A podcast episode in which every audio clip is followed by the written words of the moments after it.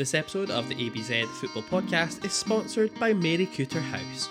Steeped in history and the home of hospitality in the Northeast since 1225, Maryculter House is an ideal base for anyone exploring the area, taking part in the Northeast 250, or looking to visit the plentiful distilleries, castles, and landmarks of Aberdeen and the Shire, many of which are located a short drive from site.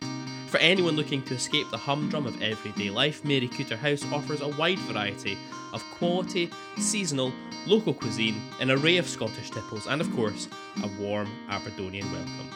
All Aberdeen Football Club season ticket holders can benefit from a 10% discount on all overnight stays. Simply use the promo code AFC when making your booking. To find out more or make your booking, please visit maryculterhouse.com. Slight of foot there. It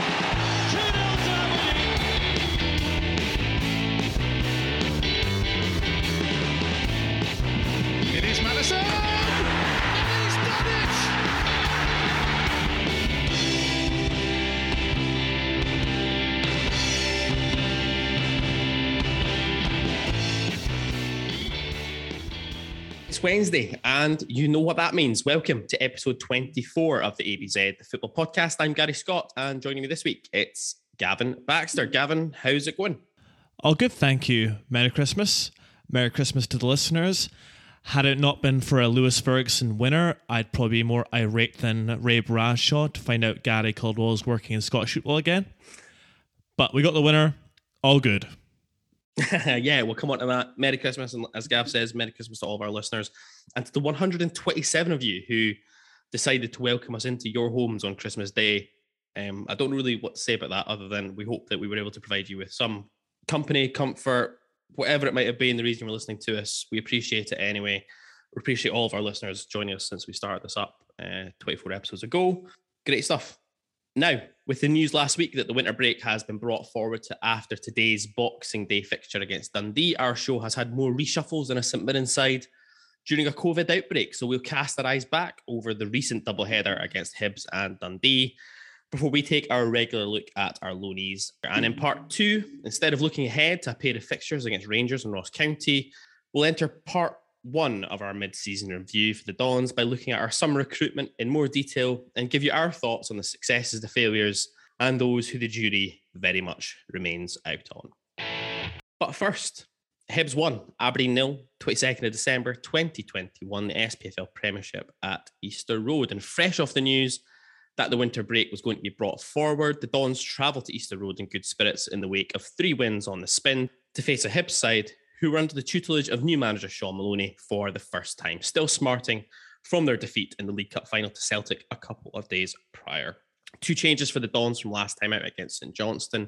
Scott Brown missing out with suspected COVID, and Ross McCrorie suspended, meaning that Dean Campbell and Declan Gallagher came into the starting 11. Calvin Ramsey and Niall McGinn making their way back to the bench. And truth be told, little really to talk about in this game as a whole. The Dons probably dominating the first half, but creating very little in the way of clear cut chances. A couple of long range efforts from Campbell and Ferguson, the closest the Dons came, while Hibs had the best chance of the half. Nisbet heading over when it seemed easier to score, but it was a fairly lethargic and uninspiring first half from both sides. Calvin Ramsey made his return to the team, replacing Jet at half time, and the home side should have been down to 10 men within five minutes of the restart. Xander Porteous with a kick out at Ramirez's nuts, completely missed by referee Alan Muir despite looking straight at it. Presumably a new guide dog on Muir's Christmas gift list. The Dons then suffered an element of double jeopardy, Porteous rising unmarked at a corner kick on 63 minutes to nod home, a culmination of a poor five minute spell from Declan Gallagher, who lost his player here as well. Watkins should have equalised on 75 minutes. A decent cross from Ramirez found the Welshman unmarked, eight yards out, but instead of nodding the ball back across the goal, he headed straight at Macey, who palmed the ball around the post for a corner. The game then petered out with the Dons having plenty of possession but creating little in the way of chances. To see the Dons slip to seventh in the table as of Wednesday evening. Gavin, your thoughts on Wednesday's visit to Easter Road? To be honest, I didn't see it. I wasn't there. Um, so I'm going on highlights here, of which there are very few. But my overall feeling is one of disappointment. We spoke last week uh, confidently about going down there and getting a positive result. New manager bounce, take that into account, sure, but uh, disappointing we've come away with uh, nothing to show. Yeah, I mean, absolutely. I think that there's a few, couple of big talking points. I guess we just need maybe to quickly talk about. There was, I guess, a lot of people were very confused. I think by the halftime withdrawal of Jet for Calvin Ramsey. I think a lot of people at the time probably felt that Jet probably deserved at least another 15 minutes to go anyway in the game to see how he was going. He was doing okay. It was a kind of very typical Jet performance from him. Um, some good hold up play, some you know some good passing, moving the ball you know around players quite well. Very little cutting edge though, and it didn't really feel to me that we were really. It wasn't as though we were being cut open or really threatened down our right hand side defensively. There was a couple of times Hibs overloaded, but I couldn't see a real justification for bringing Ramsey on at that point. Um, it's fair to say that Ramsey certainly for the opening 30 minutes of the second half, looked like a guy who hasn't played football for a while. Um, that's just natural, I think. He then did start to kind of grow into the game uh, uh, as we were chasing the equaliser. So there was, there was, I think, a lot of confusion about that particular substitution. The Porteous incident with Ramirez is probably the biggest talking point of the game, I think, as far as we're concerned. I, I believe that the SFA are now looking at that and potentially there might be a notice of complaint or a, a retrospective ban coming for Porteous on that one. But again, it's one of these things. It's not help when a referee's looking straight at that and does absolutely nothing about it. Yeah, and retrospective action is all well and good, but it doesn't really help us. Um, frustrating, very frustrating. If only this was the first time we were talking about bad refereeing decisions or bad substitutions. Yeah, absolutely. And I guess the um, the biggest talking point from an Aberdeen perspective is probably the performance of Declan Gallagher. I think he had a real mad five minute spell that, as we just touched on in the review of the game itself, that culminated in um, him losing Porteous at the corner kick. Questions out still out there It was obviously Gallagher came in because Ross McCrorie was suspended. It was a great opportunity for Gallagher to come in and really stake a claim to be part of the first the, the first team setup in the starting lineup, and I, I don't really feel like he really took that. We'll talk about Declan Gallagher in more detail in the second half of the show, but I saw you tweeted this because I didn't and I don't think Graham's taken to Twitter yet. But I think you mentioned that you think Gallagher may well not be a Stephen Glass signing, and what I'd say to that is there was like a five or six week overlap between Glass being appointed or announced and then Gallagher signing. So Glass had the opportunity to veto this, surely, chose not to. So he's going to take some responsibility. Um, his performances have been very underwhelming, I think, and that's maybe in part because I'm not convinced he's a defender that fits in with the style we want to play. But then, the kind of defender do you think he is, defending, taking care of cross balls, even then he's been pretty disappointing, and that's cost us against Hibs. Yeah, I think it was, it was a weird one. There was a five minute spell there was there was a, a free kick on the near touchline that Ramsey and Gallagher made a complete. That was arse of. I was going to use a much stronger expletive, but we might keep that for the second part of the show, especially once a little bit more drink has flowed. Um, they made a complete arse of this free kick. It was a really bog standard free kick. It was just like on the touch on the touchline, f- five ten yards away from the halfway line in our half. Don't know what they were doing. Completely made an arse of it, and it seemed to spook Gallagher. Gallagher was fairly comfortable. I felt actually throughout much of the game and, until this point. Then there was a cross ball that came in, and it probably is a foul on Gallagher. I think it was, it might have been Nisbet. I can't remember exactly who it was. Kind of came through the back of them a little bit. Gallagher nods it out for the for the corner kick that the goal eventually comes from. There was a lot of complaining from Gallagher going on to the referee at the point that point about it, how it should have been a free kick. I think it probably was a free kick, although I'm probably being biased about that because I'm an Aberdeen fan. But it almost appeared as though like he'd totally taken his mind off the game at that point. He's nowhere near Porteous on the goal. It's clearly his man.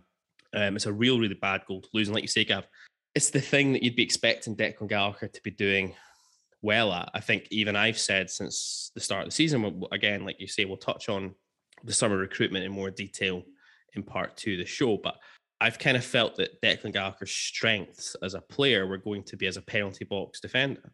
And that was a great example where that just didn't bear fruit at all. And it's really disappointing. Like you say, you go to Hibs. Hibs actually are on a good run of form at the moment, um, which is bizarre. They, they, you know, we all think they're in the doldrums, but with the exception of the League Cup final, I think they're now unbeaten, I think, in their last the last four or five. Anyway, they've got three wins on the spin in the league, I think. Um, maybe a bit of a new manager bounce Shaun. I mean, I didn't see anything from Hibs that really concerned me. It was a very passive, very lethargic performance by both teams. To be expected, I think, from Hibs. That was their fourth game in 10 days, two weeks, something like that. Um, so from our perspective, very disappointing. We went in very, very fresh, or should have gone in very, very fresh to that game. We looked really leggy.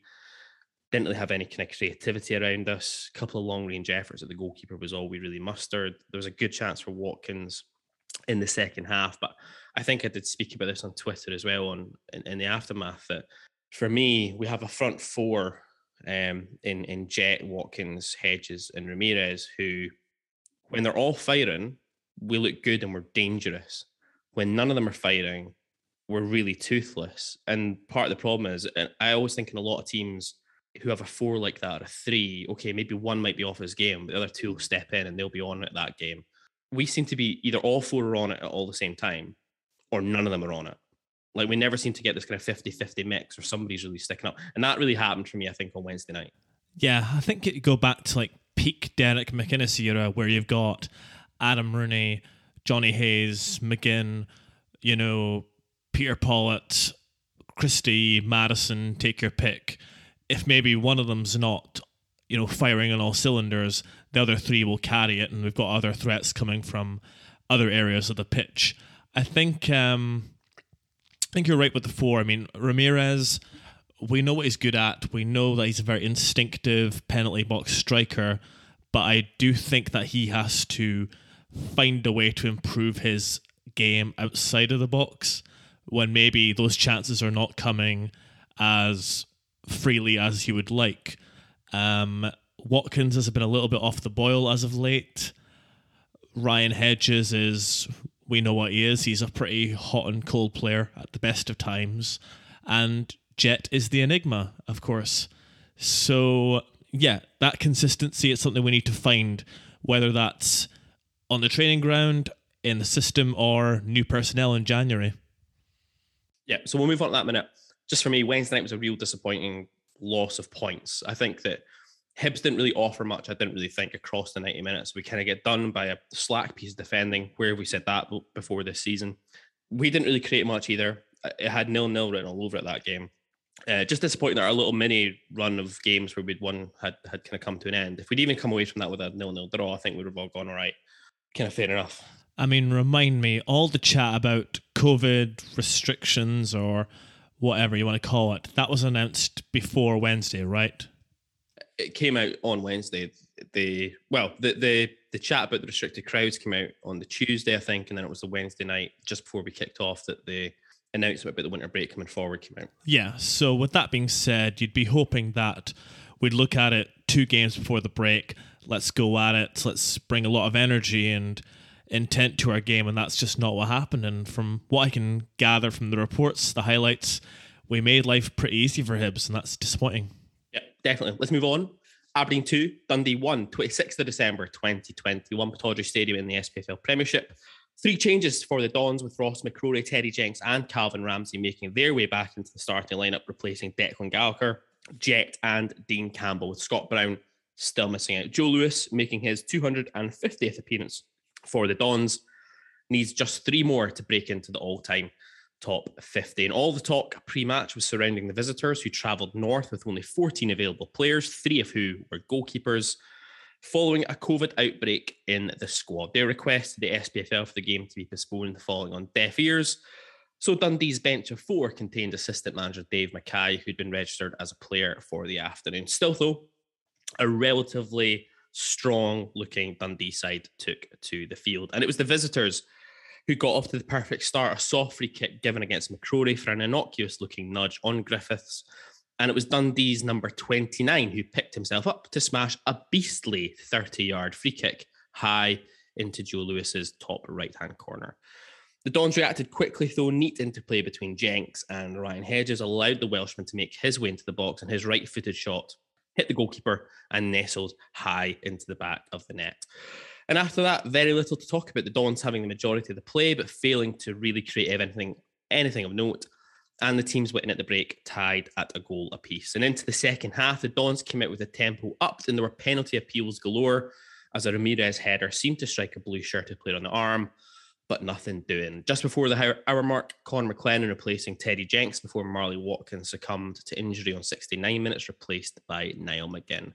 Truth be told, this was a game going nowhere fast before out of nowhere, a nice header by Ramirez on the halfway line found McGinn passed the ball out to McLennan. His pullback across the goal was behind Ramirez, but the American managed to nudge the ball into the path of Ferguson, who smashed a fine shot back across goal, nestling into the far corner to put the Dons a goal to the good. Ross McCrorie should have sealed the points on 77 minutes. A Ramsey free kick half cleared, and the big man's chest and volley flew high over the bar. Ramsey made way for Campbell on 81 minutes. King Ojo dropping to right back to see out the remainder of the game, and he did well to acrobatically clear a Dundee effort that looked goal bound with a couple of minutes to go. And that was that. The Dons saw out ending the year with four wins out of the last five, climbing to sixth in the table, four points off a European spot, and nine off of third place. Statistically, it's all about the data. A dominant performance by Aberdeen with 73% possession, 19 shots to two, and an expected goal of 1.44 to 0.15. Next up, after the winter break, it's the rearranged home fixture against the Newco Rangers on Tuesday, the 18th of January, 2022. Gavin, your thoughts on this afternoon's, I was going to say match, war of attrition. Procession. Session. I don't know how to describe it. I mean, thoughts. Well, first things first, how predictable that seconds after you tweet something about expected goals, Dundee should probably get their equaliser. I know. Um, I'm just going to say what I said on Twitter after the game. A win's a win and all that. Should probably be quite happy in the top six, which um, I wouldn't have banked on as little as maybe a month ago. So, yeah, that's all good, but um, dreadful, dreadful game of football. It wasn't much of a watch, was it? I, mean, I'm just glad we equalised as quickly as we did because if we hadn't, that could have been a very, very, very long afternoon. I don't know if it's the combination of, you know, the restricted crowds, you know, Boxing Day, and it's kind of synonymous in this country with football. So to be watching from home on Red TV, which um, crashed for the first 10 minutes. So all I can say there is good job, guys. Um, yeah yeah, it was just, it just all felt very flat. You know, we did well to get the equaliser. Disappointing that we couldn't really push on and take the game to Dundee after that. Instead, the game just kind of petered out into nothing. It was almost like an exhibition match in the way of the tempo and the way it felt. Um, so, like I say, just looking back on it, I'm glad we got the result. Um, four wins out of five, that's very good. But I think on a day like today, the performance is probably more important, and I think we've learned a lot about what we need uh, going forward. Do you think that the lack of crowd today affected the team at all? Do you think, given the circumstances as well? I mean, everyone's looking at the game today beforehand, thinking, "Oh, Dundee have got 14. They've only got 14 fit players, and three of them are goalkeepers, and yada yada yada." But at the end of the day, it was nearly a uh, what you would class as being a recognised first team that Dundee were able to field without knowing much about Dundee, I'd suggest that maybe minus Charlie Adam and McMullan, it's probably their strongest 11. Yeah, I would say so. So, did the lack of crowd impact the team? Listen, I would just say there that I've watched a lot of very similar, very slow, very passive performances from Aberdeen this season with the crowd in there, so I'm not sure I could really take that into consideration.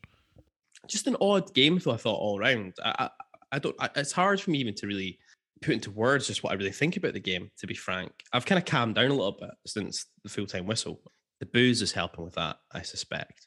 Um, I'd like you say, I just when Griffiths scores, you're like, Jesus Christ, here we go. They're going to park the bus. It'll be one 0 We'll be the laughing stock once again about the fact we can't beat a team who've got you know three goalkeepers in their squad of 14 and Dave Mackay sitting on the bench. Like we just said, like getting the goal back early helps, obviously could have been a very long afternoon otherwise. But it just felt as though, I don't know, we seem to be a team, we go in little fits and starts of intensity. And I kind of understand that to an extent. But you look at that situation there, we get a goal back and you think, right, great. Dundee are surely coming here feeling like the world's against them a little bit already because they've asked for the game to be postponed and it's not happened. When you equalize so quickly after they've scored the goal they score, you really kind of almost want to get at them there, you know, because heads are naturally going to go down because they're just like, oh, Jesus, we thought we got ourselves ahead.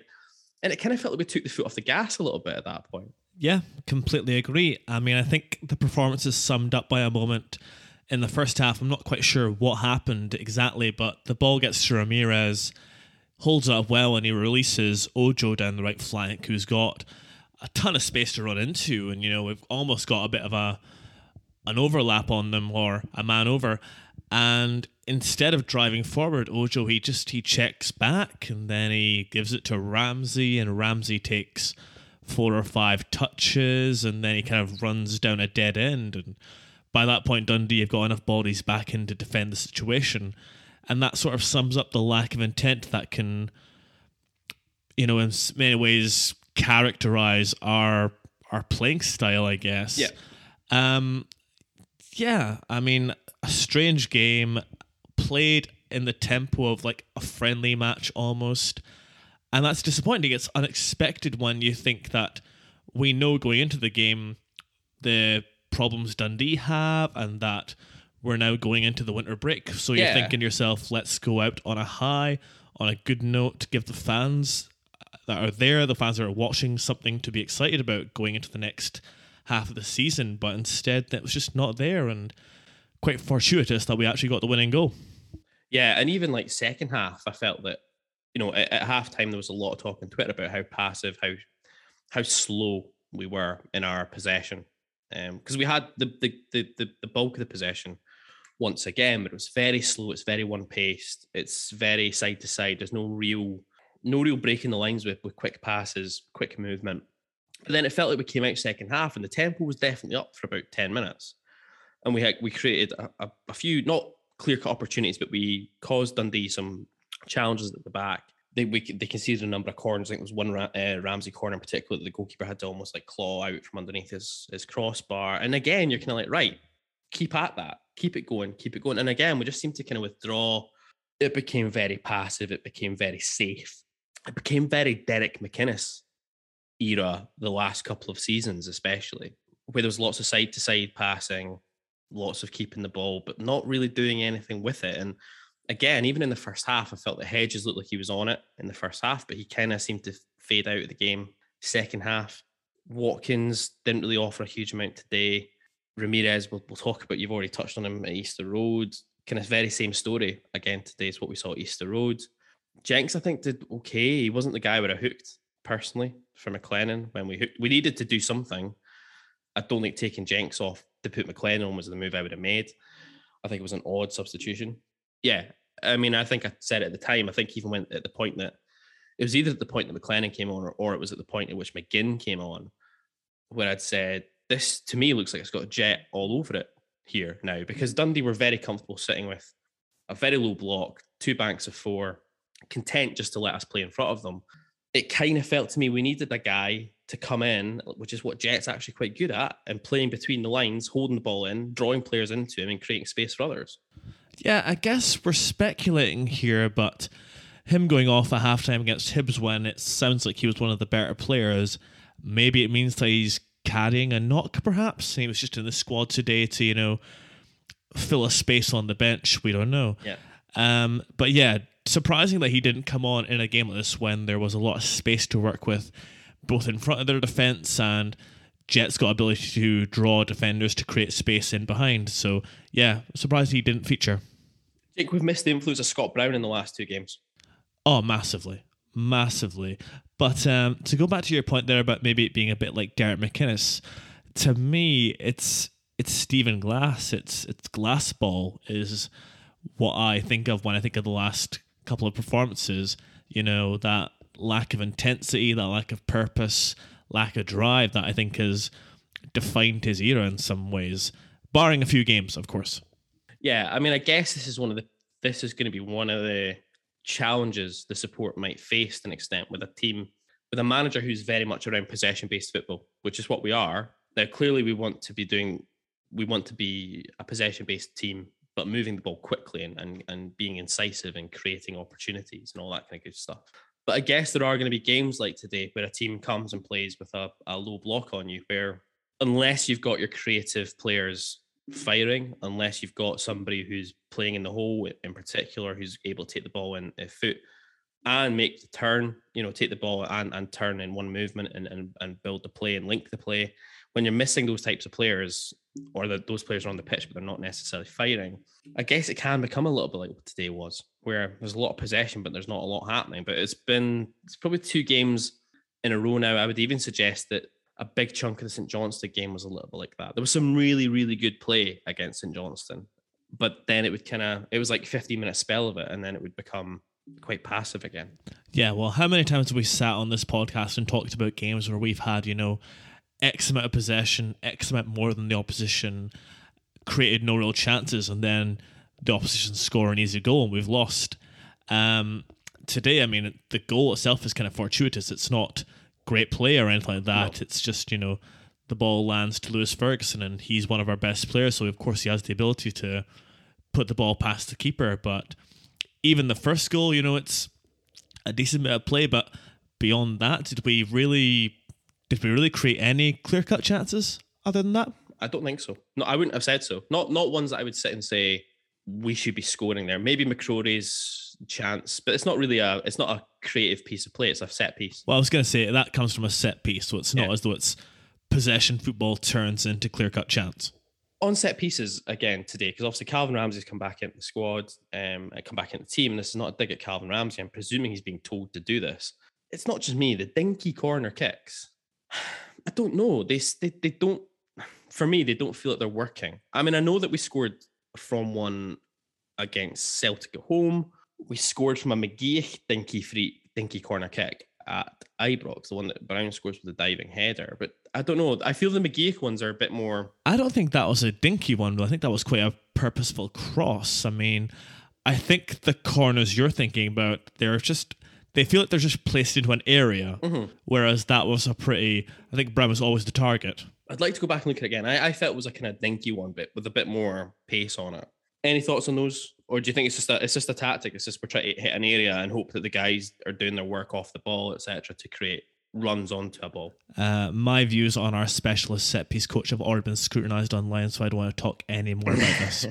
okay, fair enough. Fair enough. Um, I just don't know why we don't mix up a little bit. Yeah, yeah. I mean, like, if we're just going to pack the six yard box as we did today, then why not have someone starting 25 yards out making a run into the box? Or yeah. just something different. It feels like every game we go into with one set piece routine that we're just going to repeat over and over again. And I guess, you know, law of averages, it'll work eventually. Um, I think Ramsey's better than what he's done today. I think the team are better. Um, so yeah, disappointing. Not what you'd expect from a specialist set piece coach. Yeah, I think, like I say, for me today, just a bit frustrating. I feel uh, it's it's a win's a win, like you spoke about. It's what it is. We're four wins out of five. We should probably be quite happy just now, quite content given where we've been. We're certainly looking upwards, it feels like in the league, rather than looking over our shoulders, which is obviously a, a, positive given where we were even, you know, six, seven weeks ago. I think you can see that there's already like a split in the league between, you know, the the bottom five and then the top seven. I think that five that are there now will be the ones that are fighting out for relegation and yeah. it'll be between the other five out with the old firm fighting for top six. Yeah, I don't think that's I don't think that's up for debate. I, I don't feel like there's a huge amount else we can really dissect out of today's game. To be to be quite frank, I was gonna say, shall we talk about who stood out, or did anyone stand out? Yeah, I was just gonna say. I mean, for you, who who had been topped on today? Ryan Hedges got Dylan McGeouch's man of the match um, on Red TV. I noticed. Yeah, I'm just gonna throw it out there. I don't think a career in co-coms is in Dylan's future. Or in, or interviewing. He's not the next Parkinson. Have we, have we all seen the McGeouch, Ramirez. Oh yeah, oh yeah.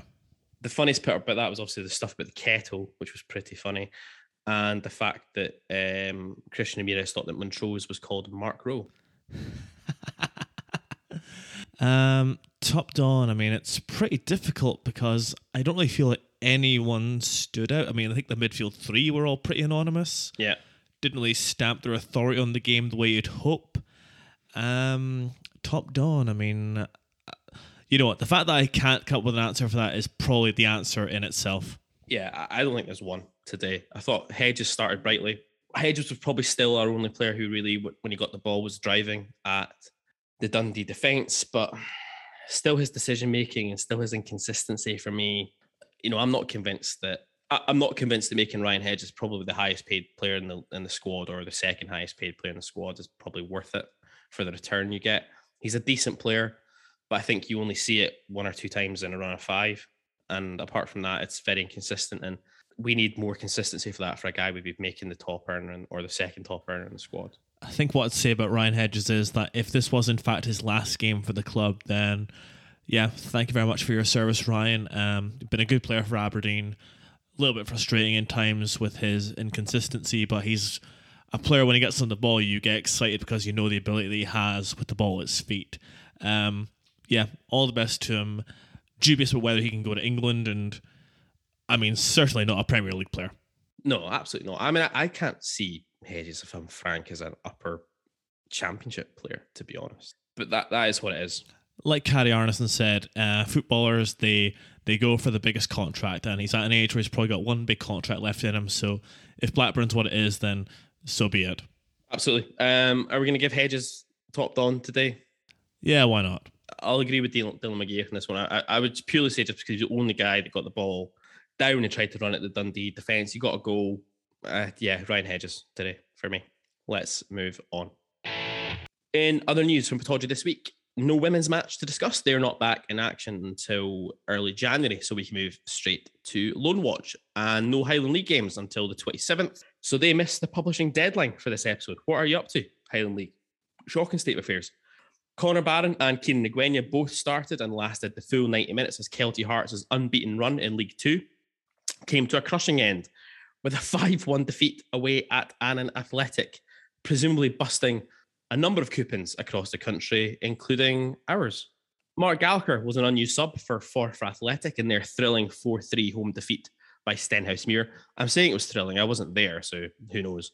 It might have been pish for all I know. There was just seven goals in it. Probably better than what was at Pittodrie, though. that won't be difficult. No game for Peterhead, so nothing to report on Ryan Duncan. Michael Ruth didn't make the squad for Falkirk as they lost 2 1 against Clyde. And finally, Cliftonville are also not in action until the 27th against Crusaders. So Luke Turner's input misses the cut for this one as well. I don't know exactly what he was up to, but it looks like Ronnie Hernandez had a very nice Christmas. Excellent. Lovely stuff, Ronnie. What was he been up to? I don't know, just saw a picture of him with his family. Cool. Did it did, did we have any idea where he was? Definitely not Aberdeen. It wasn't like the the um the Kepplestone flats, no. No, no. Excellent. Good. Great stuff. Yeah, definitely not. Well, Merry Christmas, Ronnie. All the best. We hardly knew you. Let's move on. Fantasy Football Scotland. Let's see how we did this week. It's, it's another shocker of a week for me. I'm just going to go straight there. Uh, 29 points. I'm down to 201st place in the league. Half my team's not even available. It's just not happening. Yeah, it kind of looks like you've had like a bit of a COVID outbreak or something. I don't know what's happened there. Uh, less options than the Dundee bench today. Maybe I should be asking Fantasy Football Scotland to postpone a few matches. There you go. Uh, 56 points for myself this weekend. Uh, that's taking into account a minus four deduction Nice. for going over budget once again. But um, yeah, my midfield doing a lot of the legwork, uh, getting those points. Uh, Ferguson, Boyle, Rogic, and Hedges uh, getting the bulk of my points, uh, carrying the rest of the team. But yeah, pretty happy with that. Not bad at all. I've just noticed actually Graham's had a worse week than me, 27 points. So I don't feel quite so bad now. I mean, how's he done that? By being worse, it would appear. Looking at the actual ABZFP league, Jack Curran, his two turkeys still lead the way, 1,300 points. He had 65 points this week. So I'm presuming that old Jackie boy has, ah, yes, there are them in it. So no luck. Matthew Price, I think this is a new entry into second place, 1,241 points. Yeah, I mean, that's a name we've not seen before, so we've got a new contender. we've not. He's clearly rising through the ranks. He's done well today, 78 points. He has a front three of Nisbet, Van Veen, and Anderson. So he's done, and he had Ferguson and Boyle, who did they all score today? Uh, Boyle created one, and Ferguson scored. And oh, he's got two of them. Yeah, he's got two as well, so no luck. And then uh, Campbell Soup, Dominic Campbell, coming into third spot, 1,235 points. Into the bronze medal position. And again, yeah, he's got he's got three of them in it. What is what's going on here? Why do people not like listen to the rules, man? It's gonna take it's gonna end up being us that win this at this rate. You know that. Anyway, keep on checking your fantasy football team across the rest of the campaign. There's some good prizes to be won. Let's move on. And that wraps up part one of this week's show. Join us after the break for the first in our series of mid season reviews as we take a look at our summer signings and assess who we would shag, marry, or avoid. And to play out this half, making her third appearance on the show, it's a hat trick, so we'll need to send her a match ball. It's Iona Fyfe and her new single, Poor Ditching Boy. Check out Iona on Twitter at Iona Fyfe, and you can purchase the track over at ionafyfe.bandcamp.com. Here's Poor Ditching Boy by Iona Fyfe.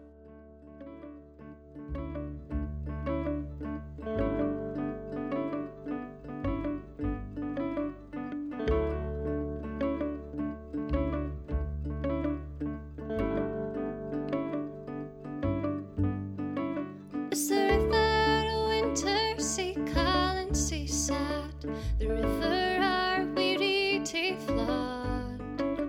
The storm and the wind cut through to my skin, but she cut through to my blood. I was looking for trouble to tangle my line, but trouble come looking for me. I kent I was standing on treacherous ground. I was sinking our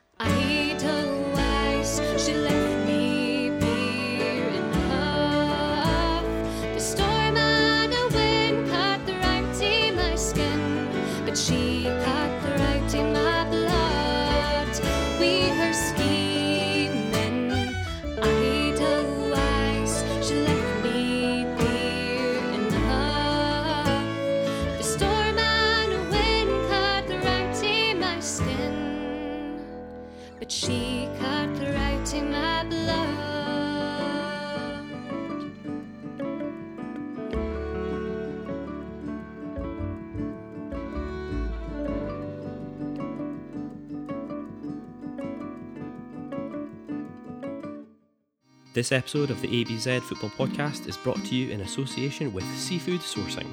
Formed in 2016, Seafood Sourcing are Scotland's premier seafood exporter, delivering the finest quality in fish from sea to shelf in the fastest possible time. With supply from all main Scottish ports, including from Europe's largest fishing port at Peterhead, daily catches are filleted by Seafood Sourcing's high skilled team at their facility in Fraserburgh, prior to transport on a fleet of modern, refrigerated lorries providing deliveries to as far afield as Belgium and France within 12 hours.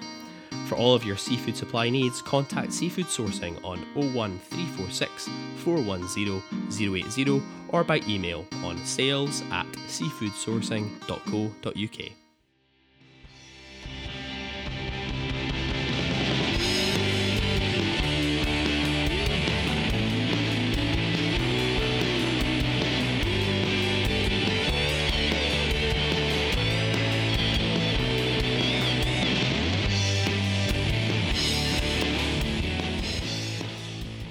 Welcome back to the ABZ Football Podcast. And with the winter break being brought forward rapidly, it's meant we've had to bring forward our winter break content plans as well.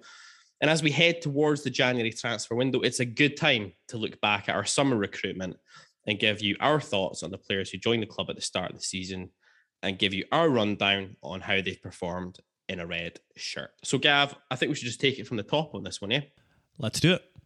So Gav and I have decided as well that in order to give you an accurate barometer on these players, we've got a scale because what other kind of list doesn't need a scale on it? Now, if a player is deemed to be absolute horseshit, they're a Greg Wild. If they're bang average, Gav, we're going with So we decided, in part, to clarify our position on this player because stirred some controversy with his name previously. Uh, bang average, Kareem Tuzani. And that might mean he's underrated, he might mean he's overrated, he didn't get a chance, whatever. But bang average, Kareem Tuzani. And a great summer signing, In recent times, I think Graeme Shinnie fits the bill here. a Graeme Shinnie. Perfect. So that's our scale. Either a Wild, a Tuzani, or a Shinnie. So let's start at the top. I guess the biggest name acquisition in the summer was announced at the same time that Stephen Glass uh, came to the club, announced on a pre-contract from Celtic. It's the match day team captain, whatever the fuck that means. Scott Brown, number eight. Gav, your thoughts on Scott Brown and what he's brought to Aberdeen Football Club so far? I think when you're reviewing a player, you go back to your initial reaction when he signed.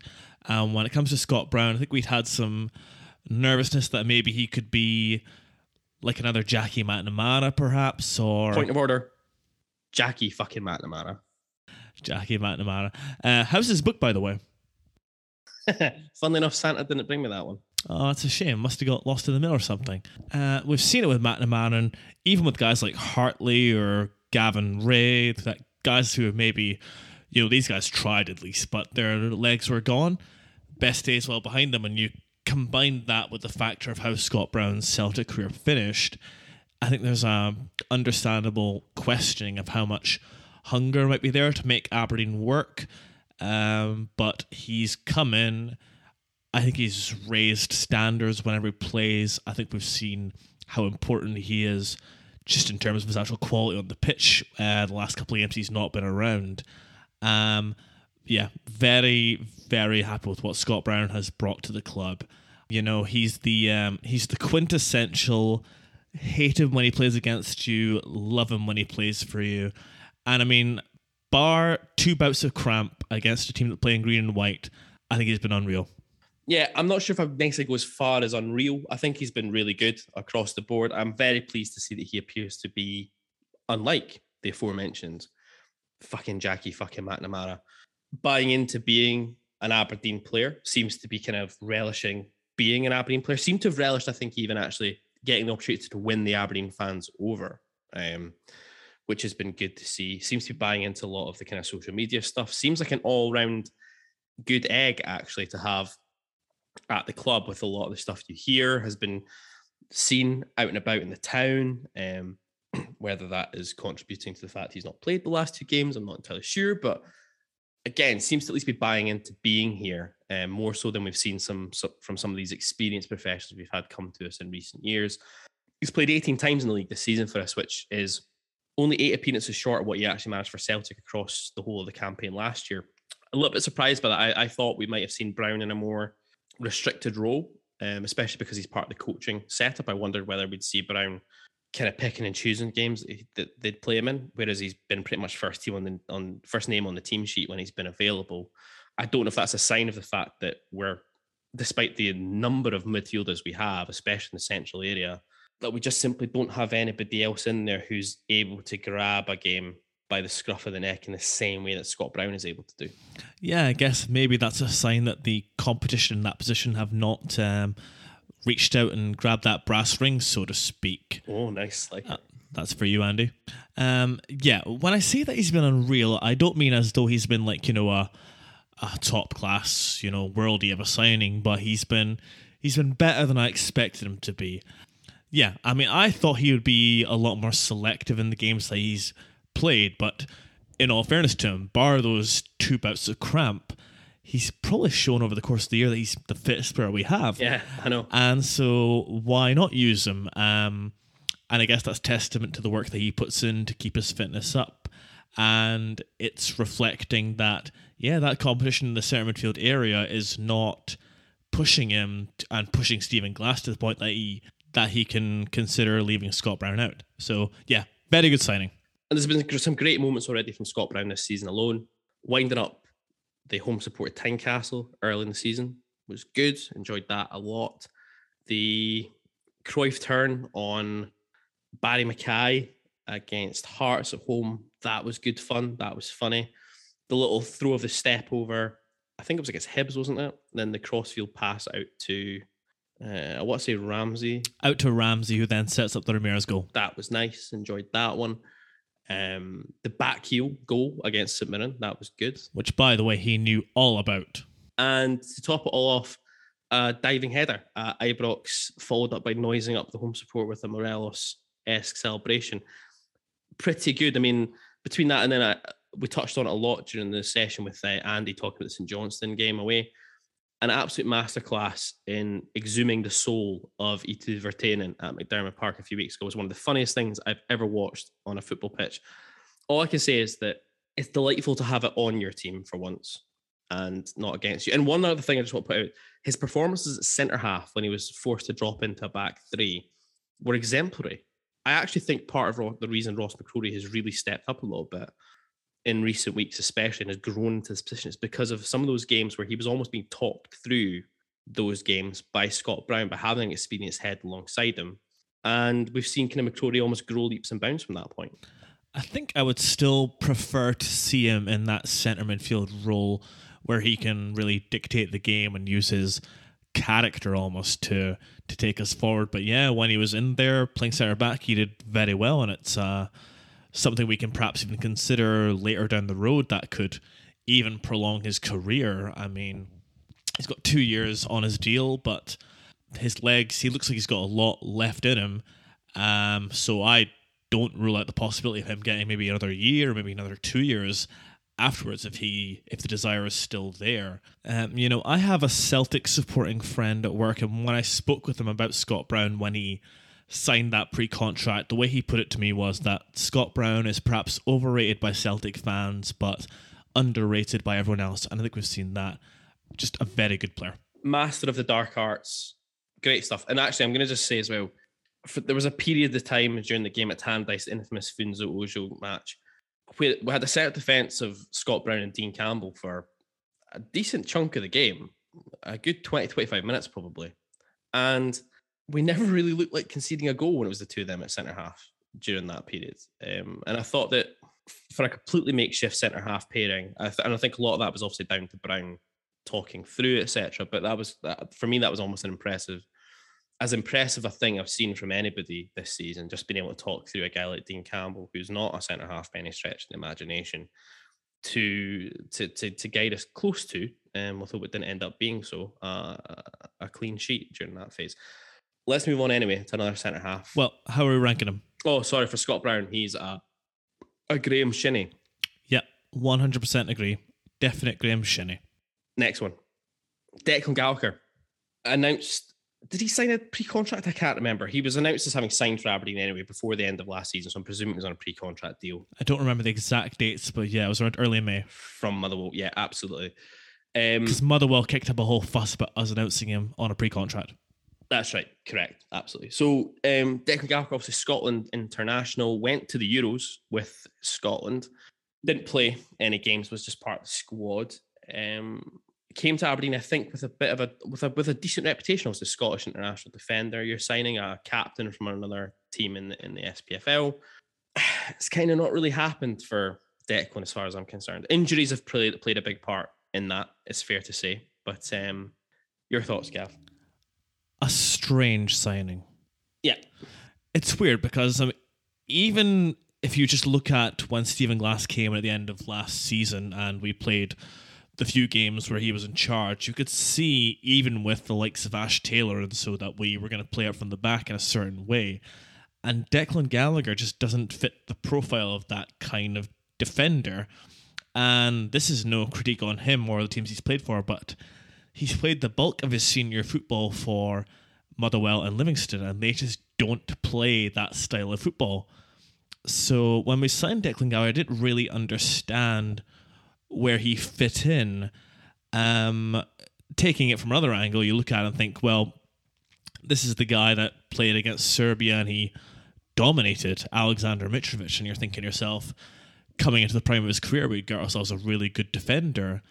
Um, but whenever he's actually played, and yeah, injuries have been a factor in him not performing as much as he probably wants to. But when he has played, it's just been very, very underwhelming and not what you'd expect from a guy with the kind of profile we were told that we were getting. Um, and that sort of summed up. Maybe he's a, a victim of this being very fresh in my mind, but obviously, you know, he's maybe not a ball playing centre back, but the things you'd expect Declan to be good at, you know, being in the box, competing for headers, competing for challenges, he's not even doing that well, and that's reflected in the way that he just loses Porteous, and ultimately, let's be honest, he cost us the game. Yeah, I mean, I agree with you. I think it was an odd signing at the time. If you look at the way we want to try and play, I, th- I think uh, I'm not sure. I, I would have to go back and listen to episode one um, all over again because we're not type of podcast that listens to our own episodes after they're actually issued to the the, the wider populace. But Speak for yourself. um, I will go back and listen to Eugene Daddy talk about Aberdeen every day. there we go. Fills my heart with joy. Why wouldn't you? Why wouldn't you? Um, and I can't remember if one of us or if it was myself who said that the Gallagher signing does seem a bit odd because he doesn't really fit the style of play we're looking to try and implement at all. And I was always concerned that this was going to be the biggest issue for Declan Gallagher come to Aberdeen was when he was asked to play football, you know, to try and play passes out from the back, etc. I felt that his strongest suit was as a penalty box defender. We've just touched on the fact that even at that that side of the game has been maybe lacking a little bit. And again, there's maybe a recency bias there. You're right because Tuesday night, uh, Wednesday night, sorry, is still very fresh in the memory. There was that period where he came in and we played with a back three for a couple of games, and then he got injured against Hibs. Uh, yeah, Hibs in the first half. It kind of looked like he was maybe starting to get there. Um, I'm convinced the back three is the best way, the, the best place for Gallagher to play as, as the middle of a back three. It's where he plays for Scotland. It's where he does where he plays well there because he's simply just being asked to be a defender. He's simply being asked to throw himself in front of stuff, tackle. If he has to pass the ball, it's very, very short passes to either of his centre halves or to his wing backs either side of him. It's very uncomplicated football. And now we've moved back to a back four again now, it would appear. And I think this is part of our issues actually at the moment, despite the fact we're winning games, is the fact we don't have a lot of width up the park because the likes of Hedges and Watkins always want to cut inside, but that's a that's a completely different conversation.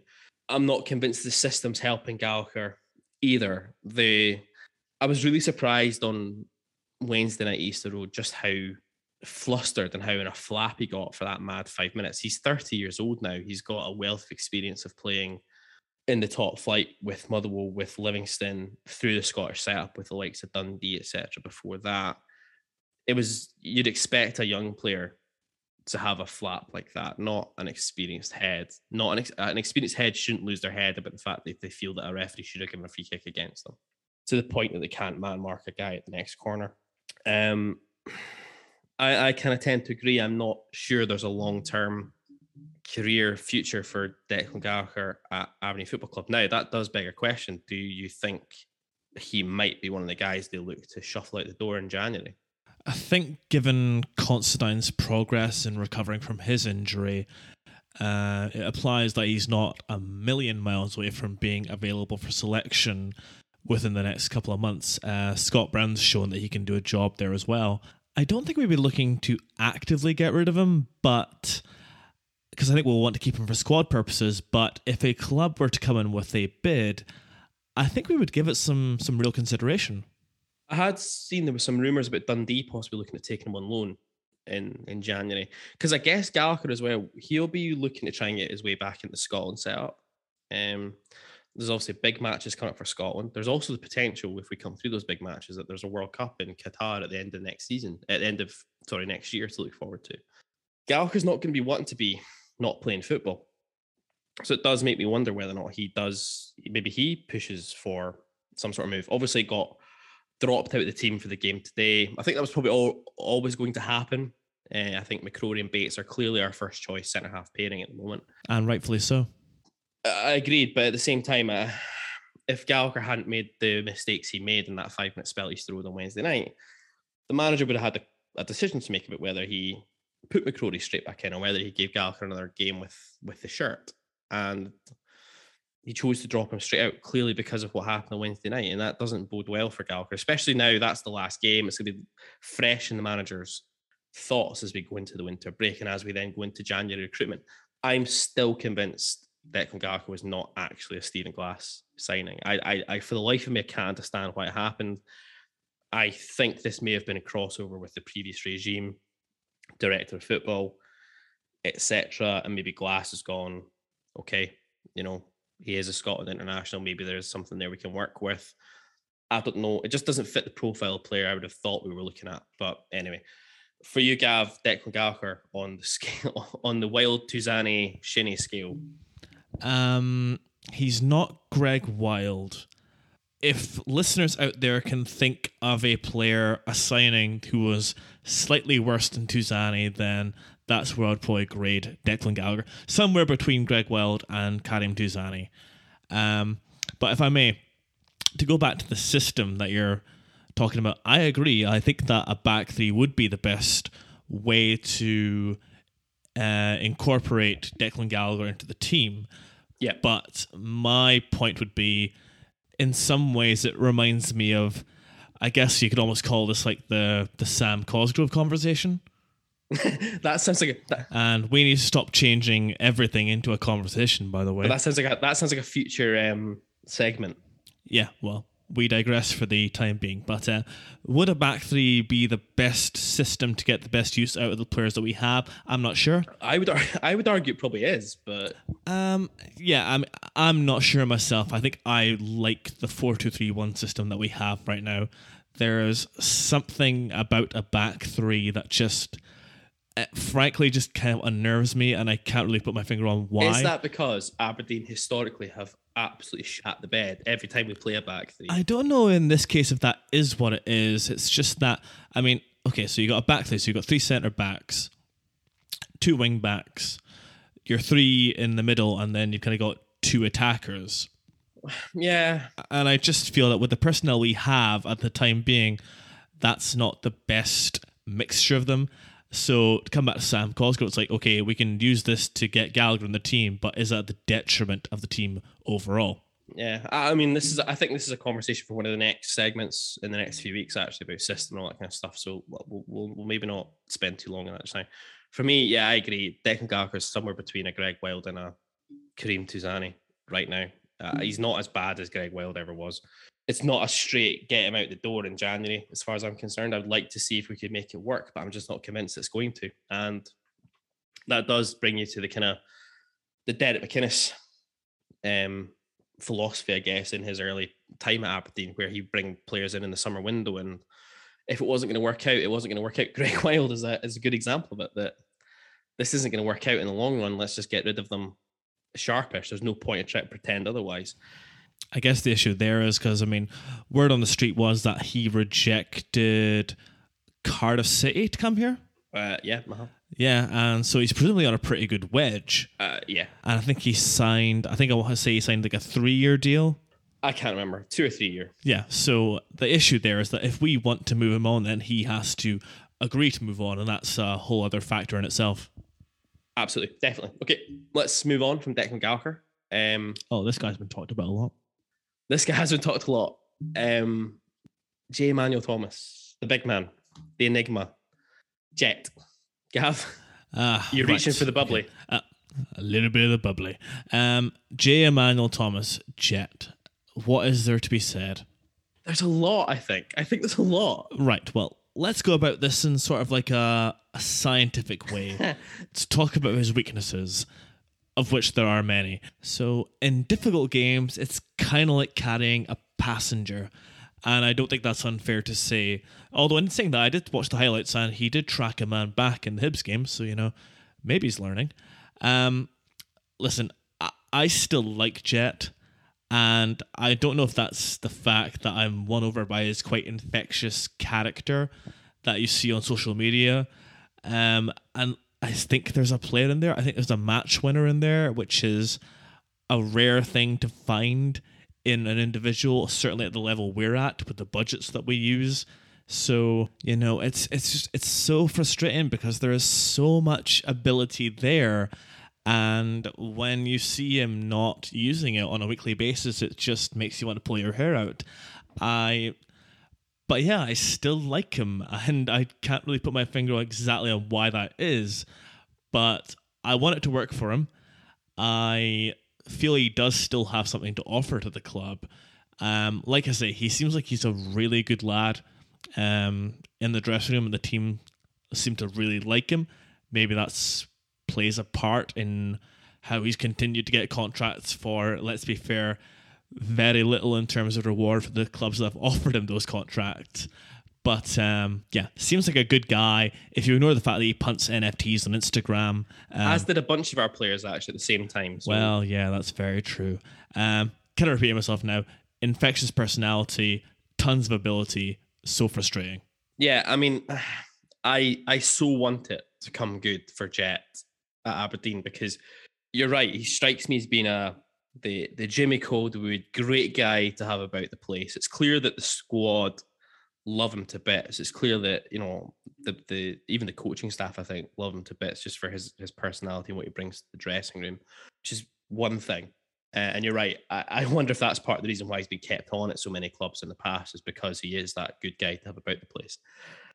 on the pitch, I'm not sure I could think of any more divisive or frustrating a player Aberdeen have had in my entire time watching them. I think Graham sums it up best because Graham's got very strong feelings on Jet. he does. He does. Bless him. Listen, how many players have we seen, our listeners seen, come through the doors at Aberdeen and then leave pretty sharpish because at the end of the day they just weren't good enough?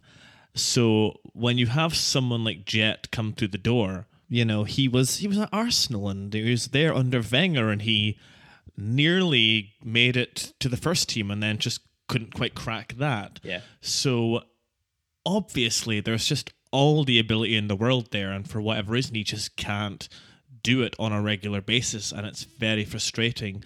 Uh, he's 31, 32 now, so I'm not sure we're going to be the ones that are going to crack that. Yeah, I mean, all the evidence points to the fact that it's it's not going to happen. That you know, for Jet, he's not going to become the player that there's the potential there for him to have been and to become. It's, you know, he's at the age now where that's just simply not going to happen. Um, but what's no coincidence, and you're right, Gav, about this. He's a match winner and a bit of a maverick in the in this sense that I think some of our best football this season has come when Jet's been on the pitch, and I think to Häcken first game, he was unreal that night, absolutely unbelievable that night. I think United at home we played well that day against a very poor Dundee United side who now appear to be regressing back to the mean. Um, he, he did play quite well that night. Tynecastle away, second half. I mean, Andy Halliday will still be having nightmares about him. He was superb. Then when he came back into the side, Livy, he, he did very well in that game. Did exactly what we needed. St Mirren, he was part of the reason that we got those three goals in the first half. Faded out the game a little bit, obviously. St Johnstone away, first half, I actually thought he did pretty well. He was doing what we what you'd want Jet to do. and against Hibs, I didn't think he did anything wrong.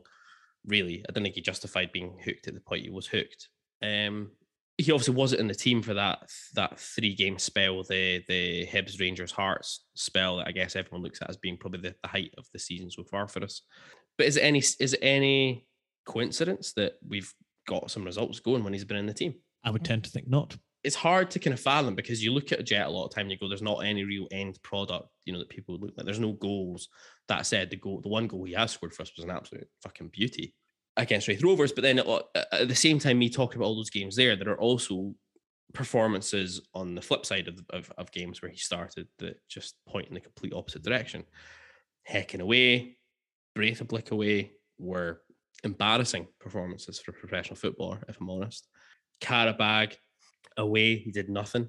Um, but I guess nobody did really. in, in that game, so it's kind of hard to single him out in that one.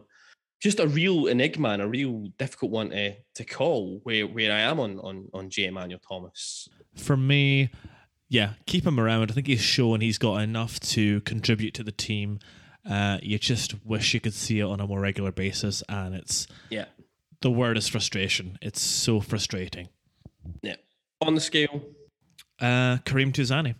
yeah, I'd put him in Tuzani territory, and I just can't decide if he's underrated, overrated, absolute horseshit, show pony, or if he's actually really good and just doesn't have the work application. And yeah, I'm not sure if I'm just being won over the fact that I love watching a gigantic, enormous man with crazy feet that can do back heels and nutmeg opponents all day long. It's just, yeah, Yeah. excellent. even when it's not the time to do it. But I agree. Karim Kareem Tuzani for for Jet. Next up on the hit list. Yeah, well, hit list is a good word to use here. yeah, um, Jack Gurr.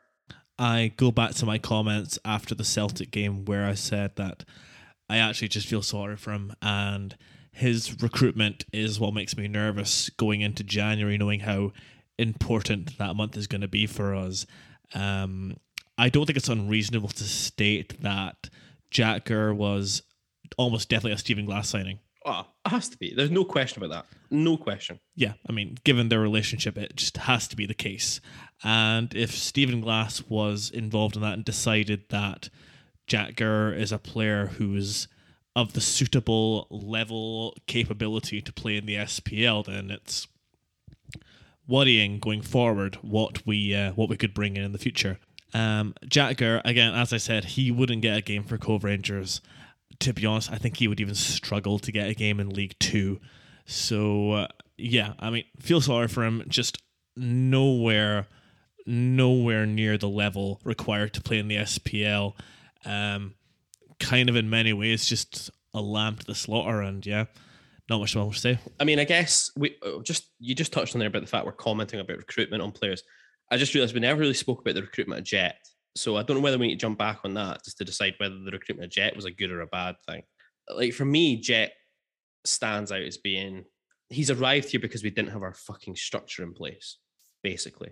Because Stephen Glass has come in, he arrived at an Aberdeen team, an Aberdeen squad that had no strikers on the books, with the exception of Bruce Anderson, because he came into three of Hornby, Hendry, and Kamberi, none of who were going to be under contract after the summer. He saw Jet play against us twice in quick succession for Livingston. His first game was the Livingston Cup tie, and then we played Livingston away. And Jet in both those games was brilliant. And the cup tie, especially at Pittodrie, he was fantastic. Scores a worldie against us at the Tony Macaroni. It's one of those where you kind of go, it's recency bias, isn't it? You kind of like the manager's looking at it and going, this boy's absolutely bullied us here. He's available on a, he's out of contract or wherever he was. We can do a bit of a make weight deal to get him in for Bruce Anderson. It makes sense. This guy will absolutely, we'll do wonders here. So I could kind of understand why that deal came about. Whereas if we had our proper setup in place with our head of recruitment in the door by that point, etc., you'd maybe be expecting somebody would sit there and go, yeah, he did that, but you know what? He's not really the profile of guy we should be looking for for our football club because of X, Y, and Z. And you go through the negatives about Jet, and then you make a decision about whether you take him or not. For me, he feels like he was kind of brought in as a bit of a not a panic, but a reactionary signing. Yeah, I mean, I think we would need to get uh, Liam from the Almond View podcast to clarify this, but my thinking is that those two games against us for Livingston were probably Jets' best performances of the season, and it's a tale we've known in the past. You know, Curtis Main, obviously. Uh, maybe it was just a case of Stephen Glass or you know whoever was in charge of recruitment, and it's hard to say who that is because of the number of conflicting statements that have come out regarding uh, that. Well, Darren Mowbray wasn't in the door, so it wasn't him. It wasn't Darren Mowbray. No, it was not Tony's brother. He was not involved in this. Yeah, so it's either Stephen Gunn or Stephen Glass, or a combination of both, Or maybe the chairman. or the chairman. Not that we're suggesting he has any involvement in the first team. No, not at all. Um. So yeah, I mean, it's it's Curtis Main, isn't it? You know, we've seen it. He does well against us. So let's look at this guy. He's got a lot of ability, uh, good background in many ways. So let's see if we can, you know, crack the formula to turn that into a weekly thing. Maybe not taking into account the the factors that have, you know, made that not happen on a regular basis throughout his career. Yeah, so if we move to Jack Gurr, then, um, as you say, clearly, definitely, absolutely, 100% a Stephen Glass signing, having worked with him at Atlanta United 2, gave him his Atlanta United first team debut, etc., etc., etc. So, and as you and Graham have quite rightly said, it does make you question the manager's judgment about what makes a good SPFL Premiership footballer. Um, I don't there's any doubt about that. And I I, I kind of tend to agree with you that I feel a little bit sorry for Jack Gurr for being put into the situation he's been put into um, through no fault of his own when he's just realistically not up to it. I say that because I've seen people on Twitter and whatnot talking about how they feel sorry for Stephen Glass. You know, because he got offered the job, so why would he turn it down? Even despite perhaps there's a, a sizable chunk of evidence that suggests that the job is too big for him at the moment. But um, on that kind of note, you know, but Jack Gurr wasn't going to turn down a, a, permanent contract in the in the SPL. So, um, yeah, like I said, just nowhere near good enough. And watching him against the Jota at Celtic Park, it was, oh, it was painful. Although I would say, I think he was released by Atlanta to allow him to come here for nothing. I think if I don't think he was getting released by Atlanta unless he was coming to Aberdeen. I'm going to put this out there. I don't think they were too keen on keeping him well, uh, anyway, neither here nor there. I mean, he got released like literally a week before he moved to Aberdeen, which seems very coincidental. That's all I'll say about that. But I, I agree. I feel sorry for him to an extent. His performances in the first team have been nowhere near good enough as to be expected. I think because I don't think any of us think he's really up to it. Um, the Raith Rovers' second half was horrific, absolutely horrific. I don't think we saw him again until United, did we? Um, well, off the top of my head, I think you guys and Martin Stone talked the episode after that game.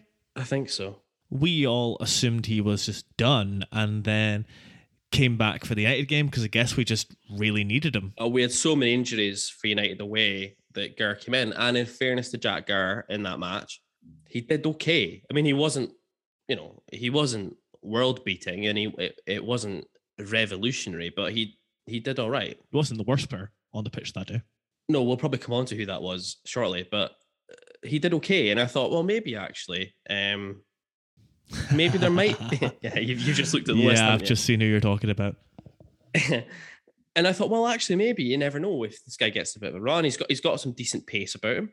In fairness to Jack Gurr, um, so that can that gets fullbacks out of a lot of trouble more often than not. I think in some way this is a sign of the evolution of the SPL because I mean it's kind of like John Gallagher all over again, isn't it? There was a time when having some good pace, having a good engine would probably be probably enough to sustain a career in Scotland, but now not so much. Yeah, no, definitely. But then the following week he's up against Jota at Celtic Park, and that's a it's, it's a difficult shift in fairness to for a lot of people. Um, but it was Uh, it was horrible to watch. And the issue there is that the goal that we concede, it's almost like a carbon copy of the winning goal that that Raith Rovers score that he costs us.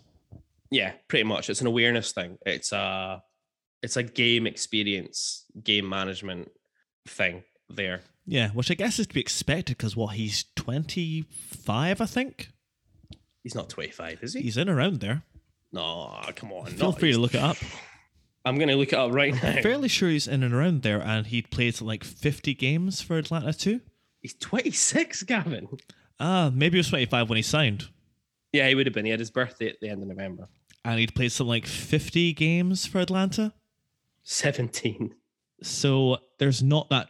I, and I know that the American college system is very different and all that, but you know, the lack of experience in first team football you know that's going to contribute. Yeah. when when you're that age you play that little football what really what chance do you have?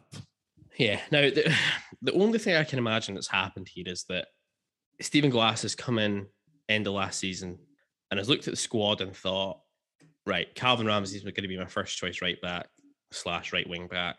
Uh, we're going to let Shay Logan go you know, or he's been told Shay Logan's leaving. One of the two depending on what you want to believe in the kind of you know media and reports and stuff like that they've maybe looked at it and thought there's enough cover in the squad at right back. So what we'll do is we'll I know this kid and I think he's a decent guy and I think he's maybe maybe got the attributes. This would explain why he arrived in a one year deal, in fairness. And you know, maybe this kid's got the kind of attributes that could do a job in this league. and we'll take a punt on him. And he's probably here on peanuts.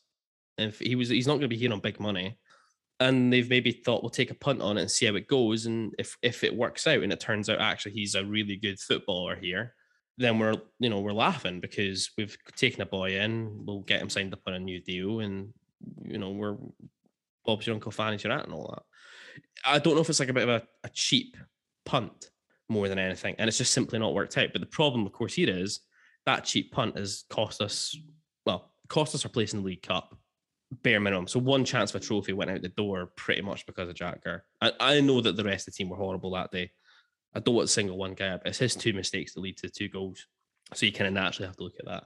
So I can kind of, I kind of understand taking a punt. Yeah, I mean, I get it, but I mean, when people talk about Aberdeen paying peanuts to players, I mean, I'll I'll talk about this in more detail with maybe one or the two other names that are on this list. Um, but yeah, the idea of us paying peanuts to justify a player being here, it doesn't really hold up to my scrutiny. Um, like I say, you know, when when Calvin Ramsey's been unavailable, Jack Gurr has been absolutely nowhere near the team. Yeah. And if it took that little time for Glass to realize that Ojo was a better option, then I just don't understand why Jack Gurr's here at all. Yeah, no, agreed. Uh, on the scale, One level above Greg Weld. I feel that the Greg Wild thing's really harsh because the Greg Wild thing also indicates like a level of like arse arseholery. Yeah. Should we create like a level above Greg Weld? No, fuck it, that's too difficult. I'm like too many drinks in. Jack Gurr's one level above Greg Wild. Jack Gurr maybe becomes the new benchmark about this. He's John Gallagher. He's John Gallagher Mark II. Yeah, I, I don't think that's unfair. Sorry, Jack. Um, anyway, let's move on. Next one, Gary Woods. So obviously on loan here last year, but signed a permanent contract in the summer Yeah, yeah. to be our second choice slash competing for first choice goalkeeper. Signed from Oldham, but uh, most known in Scotland for his time with Hamilton Accies. Um, I will simply repeat the words of the gentleman who stands behind us in the football, or well, at least he stood behind us that day. Um, Gary Woods, just nowhere near the level of an Aberdeen goalkeeper. Yeah, no, I completely agree. Certainly nowhere near good enough to be first choice, and I think he's a marked drop off in quality of backup keepers in comparison to say Thomas Cherney or Neil Alexander. Uh, yeah, I mean, I can't, I can't argue with any of that. I mean, obviously, Gary Woods got his shot um, at home against Celtic after Joe Lewis had a pretty ropey um, start to the campaign. Probably didn't really do anything wrong per se in the Celtic home game. Kept his place for the infamous away match at Dens Park. Now, Joe Lewis was ill that day, so I'd be very intrigued to know whether Lewis would have come back into the team that day or whether he would have been kept out. Um, I know that you felt at the time that Lewis probably still would have been on the bench that afternoon. I think at the time you kind of felt that it, it didn't seem as though Woods was coming in just to kind of teach Lewis a lesson for one game. At the time, that's not the way I thought Glass would act. Yeah, okay. Had a horrendous match at Dens Park. I, I mean, I've already said I hold him culpable for the second goal in particular. And the first goal, I didn't think he covered himself in much glory either. And then before you know it, he was back out the side again and hasn't featured since once again. And yeah, I mean, I agree with the guy that you're talking about. I've voiced it on a number of occasions now as well. I think your backup goalkeeper has to be maybe not quite as good as your first choice because it's you know the nature of the league we are, the budgets at play. We can't afford to carry two first choice goalkeepers, but the guy has to be good enough that if he comes in, you feel that he'd be good enough to be your number one goalkeeper. And Thomas Cherney, I think for me, felt that he would be good enough to be our number one goalkeeper, even if just for three or four weeks. I, I never felt unnerved by it. Gary Woods is absolutely nowhere near good enough to be Aberdeen Football Club's number one goalkeeper. Um, his record at Hamilton, and okay, right, Hamilton at the bottom of the league, they're going to concede chances, they're going to concede goals, etc. But his expected like save percentage was ludicrously low. I just looked at his stats. In his two games he played for Aberdeen, he made one save, and okay, that could be down to the fact that as was happening a lot at the start of the season, we had a lot of ball and we didn't concede a lot of chances, etc. But just goals were just flying in all over the shop. But I still always look back at that second goal against Dundee, just nowhere near good enough. Not for me. Um, Greg Wild. one level above Greg Weld. Yeah, one level above. He's not an arsehole, as far as we're aware. Yeah, as far as we're aware. Um, this is the thing, the quote unquote quality that he brings in terms of distribution. And listen, when he was in goal for us, I didn't even really see that too much. No, neither did I. Um, it's not enough to make me think that he is anywhere close to being an alternative to Joe Lewis. And if Joe Lewis wasn't here, Gary would still wouldn't be good enough to play for Aberdeen. So, so would prefer. I mean, how long has he got left on his deal? I think it's a two-year deal he signed. Yeah, not good enough. Yeah. Okay, let's move on. Um, another of our American imports, but probably the more successful. Number nine scores all the time. Well, not quite, but close enough. I'm sure you're going to bring up his goals against ratio in a minute.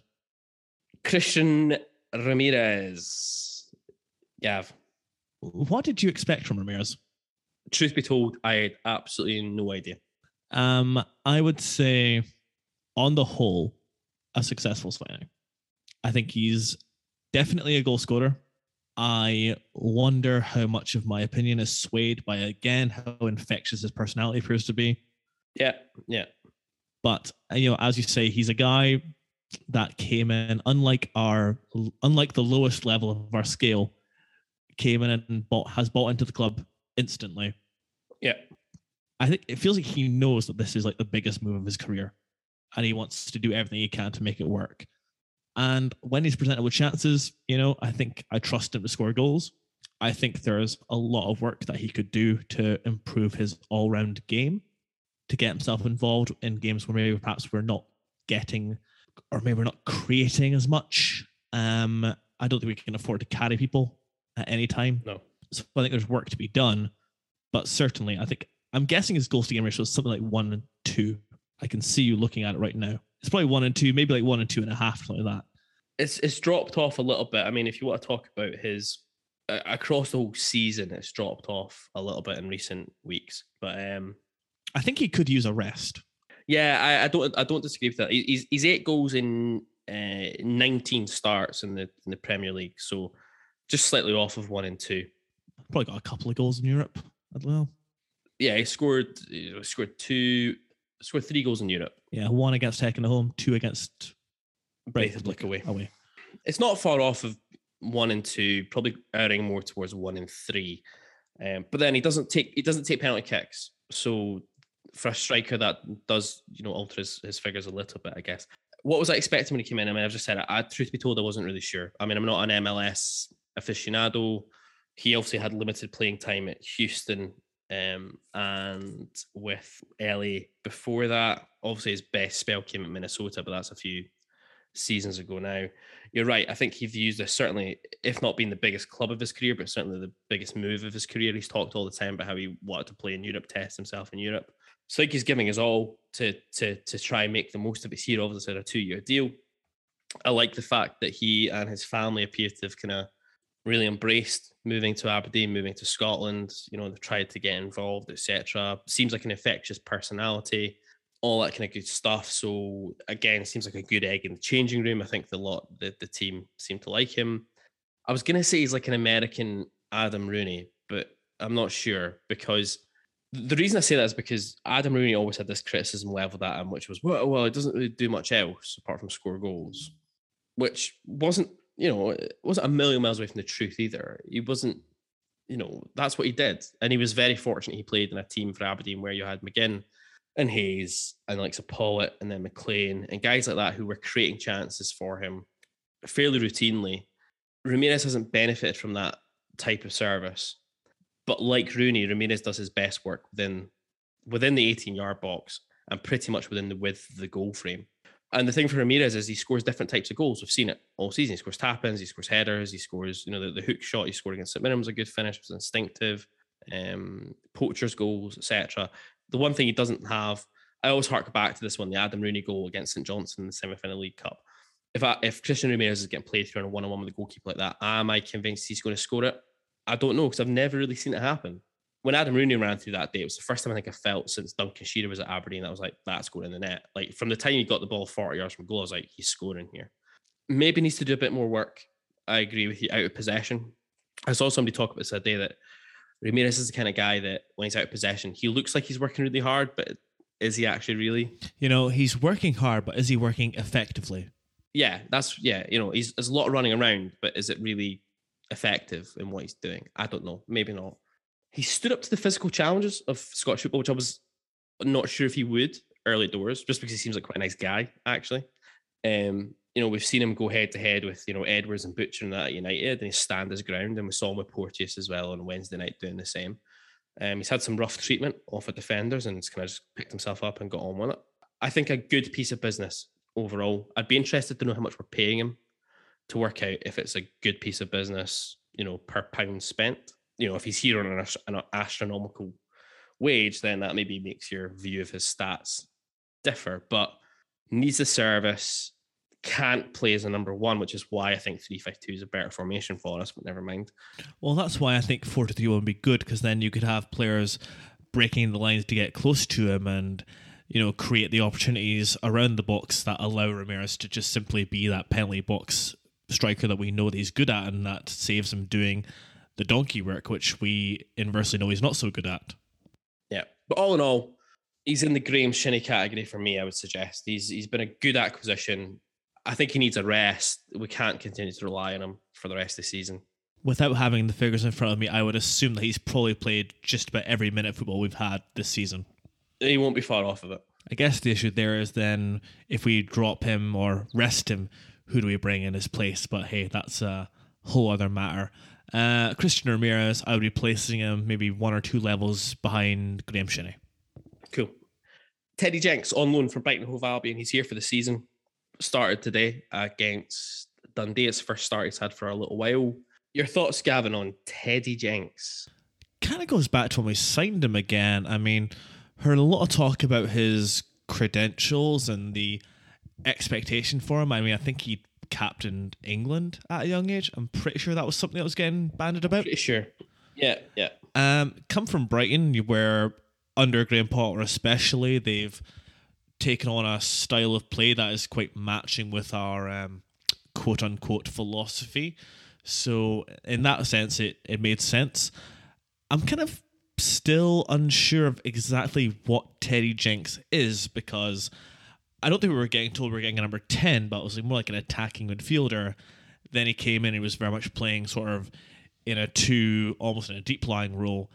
I think what I would say is that in recent weeks, the last month or so, he's appears to really kind of screwed his head on and really knuckled down to make this work. I'm sure that he realizes that an unsuccessful time at Aberdeen is not going to be good for him in terms of his future at Brighton or you know wherever he goes after that. So we've started to see some some real ability. Um, listen, donkeys don't score the goal he scored against Livingston, uh, nor did they score the goal he scored against St Johnstone. So yeah, I've been encouraged in the last month or so, and to be quite honest, I'd actually like to see a little bit more about him so that we can see what what exactly he is. It's interesting you said that because I think that that was almost what some of the feedback we had from Brighton Hove Albion fans when we uh, took Teddy Jenks on loan was it, it wasn't really clear what his best position was going to be. He's probably not got enough dig and enough about him to be a deep lying central midfielder or to play in a two. Does he have enough about him further up the park to score enough goals and to play incisive passes and all that kind of good stuff? Judy was kind of still out, I think, a little bit from Brighton fans on that. It was clear there was a lot of technical ability there, but it was just like, where does he fit in a team? Where did you get the most out of Teddy Jenks? And I agree with you. I think to begin with, I was a bit underwhelmed, even though you could kind of tell there was a, a, good technical player there. You could see that he was comfortable on the ball and he could run with the ball quite well, but you were just like, I don't really know where he fits in. Scored, a, like you say, scored a really good goal at Livingston. I kind of feel that his confidence kind of dipped just at the same time that the confidence fell out of the entire team, um, which is not necessarily a surprise. Um, as a young lad trying to make his way, trying to make his way at a new club, etc., etc. Um, thought he actually did quite well at Tynecastle away, as I recall, as well. When he, I think he came on in the second half there. Can't remember, or was did he start the game? Maybe started the game at Hearts. Actually, I thought he did quite well in that match, which is quite a big atmosphere for a, a young lad to come on and play uh, set midfield in. then kind of went missing for a while. Um, good goal at St Johnstone the other week, and uh, I kind of felt he deserved an opportunity in the starting lineup today. Um, I was surprised he was the one that was hooked at half time. I've got to be honest.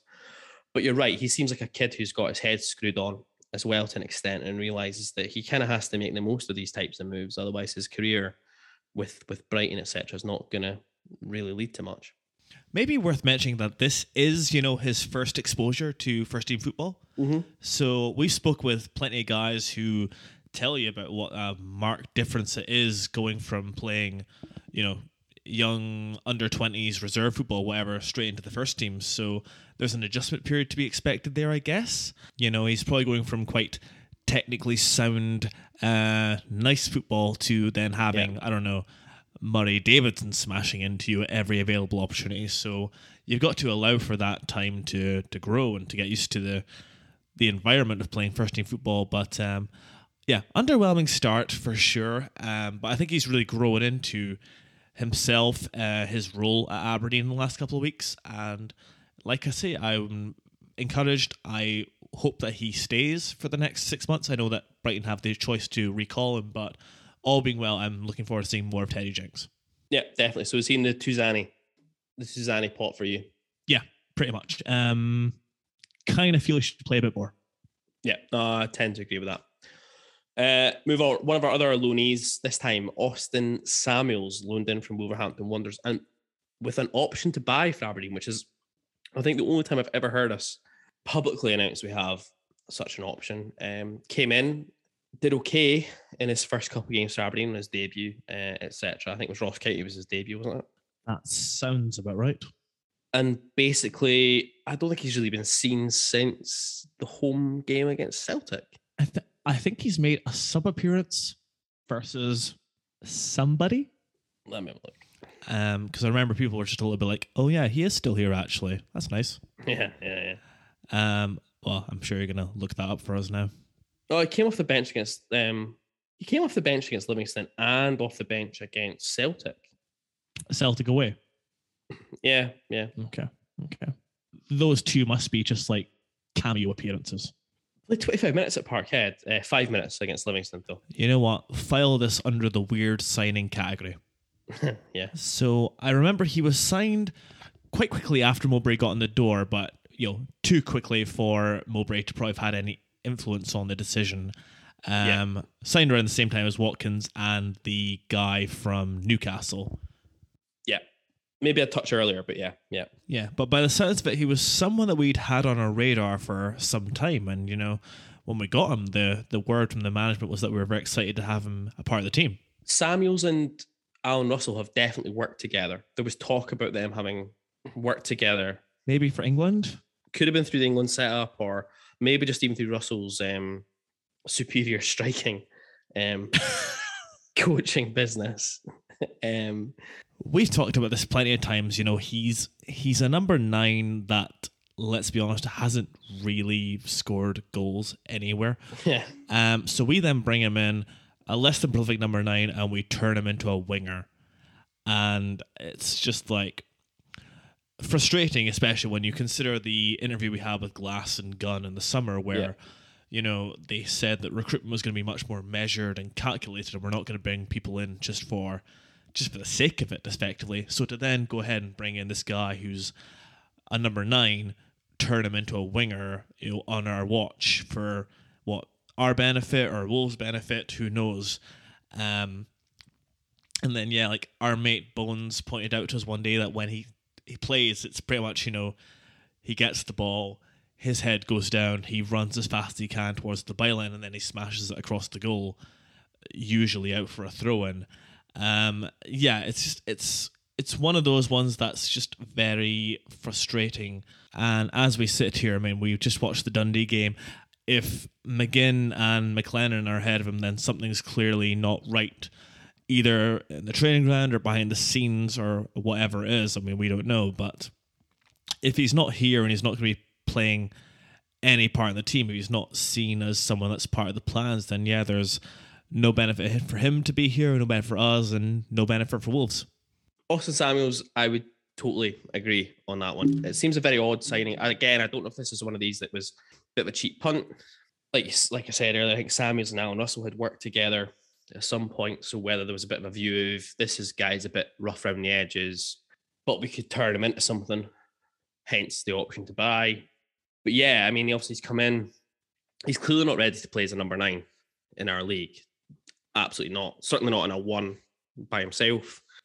He has got pace to burn, which is why I'm surprised we've not seen him in a number of games where you're getting into that final 30, 20 minutes and you're maybe needing something to come on and spark you into life a little bit. And you think a bit of pace would be good against some of the kind of more clogger esque, tiring, aged defenders in our league.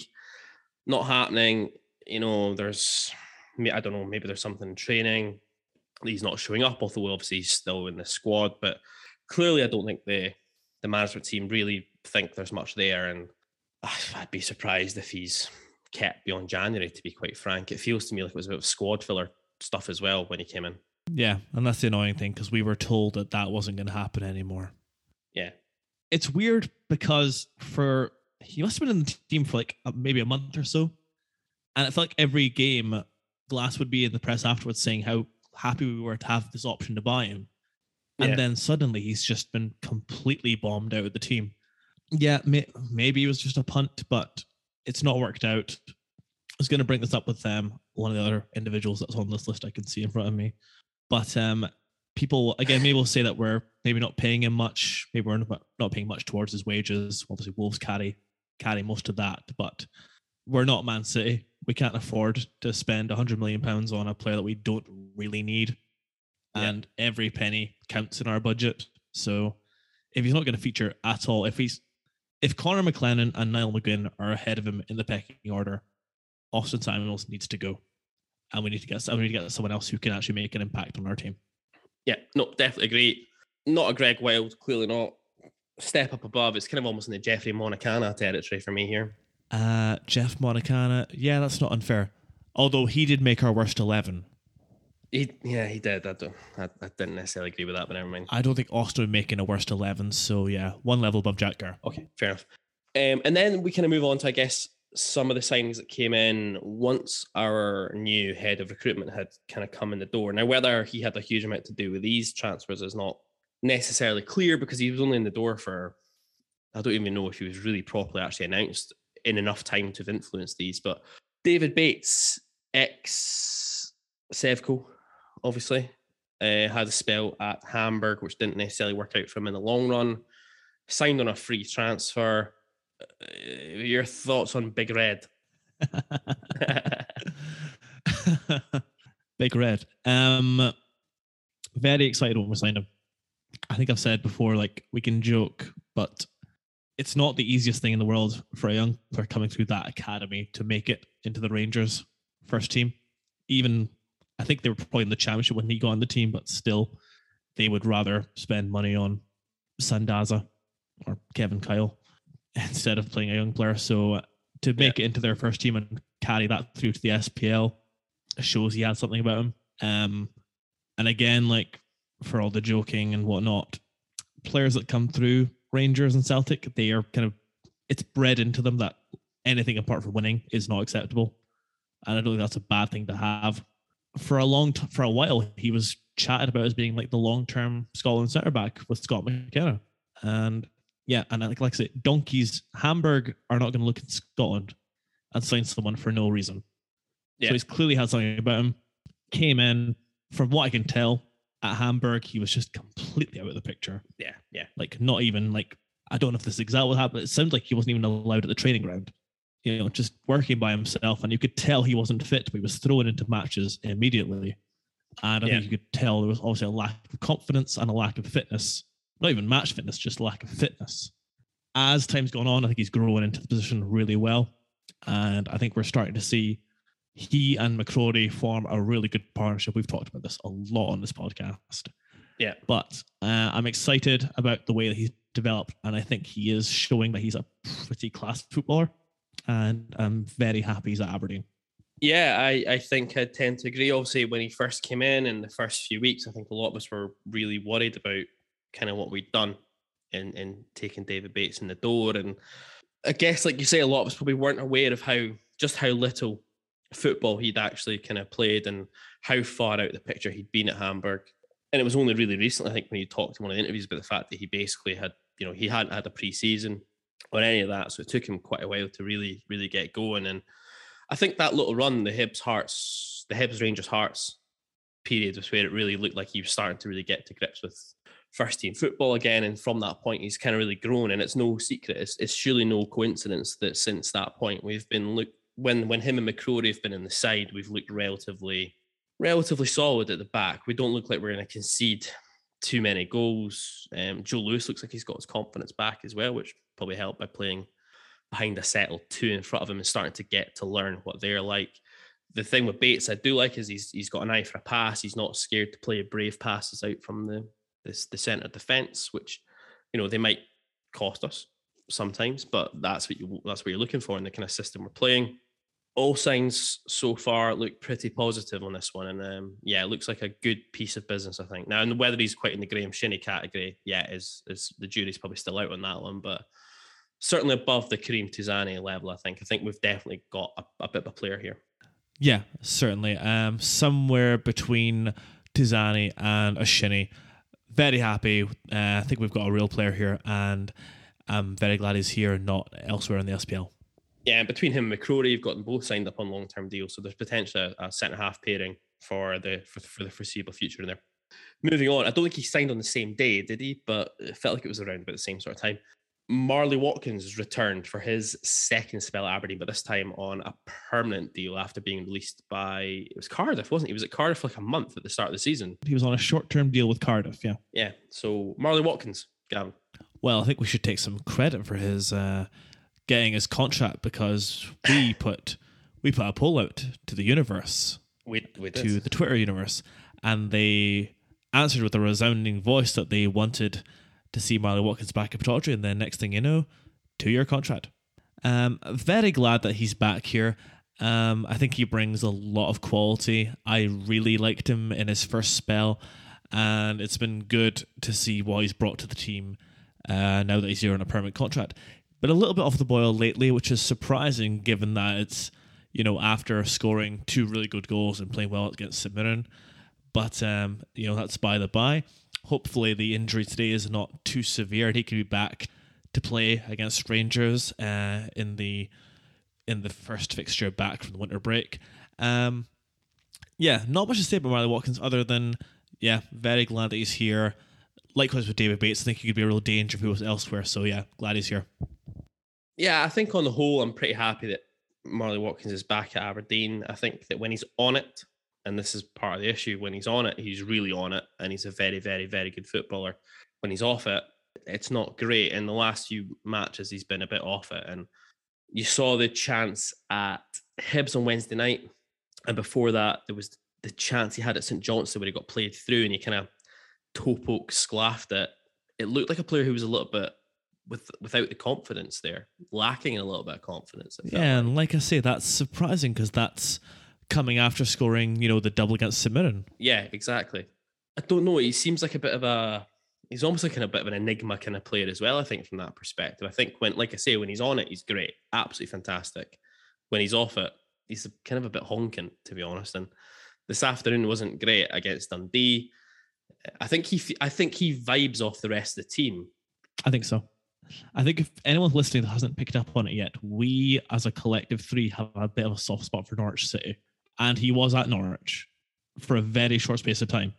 He was, yeah. Uh, so you can you can tell that he's kind of got a level that he can you know reach. A little Yeah. bit like Carey, you know, he can he can raise his level, but he can't keep that level at a consistent Yeah. basis. Yeah. But for the SPL, I think he's a very useful player to have. A very useful player. The weight, the strength and ability he has with the ball at his feet. Maybe not even the ability, but he's just he's just got he's got this knack of running and carrying the ball without really doing much. If you know what I mean? Yeah, I know what you mean. It's like he's got a trick or a. Yeah. He's not particularly quick.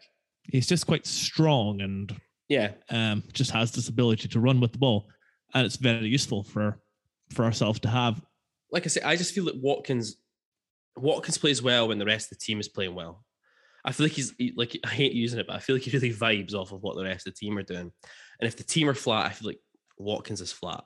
And the unfortunate thing there is that his best football is probably coming when Hedges plays his best football.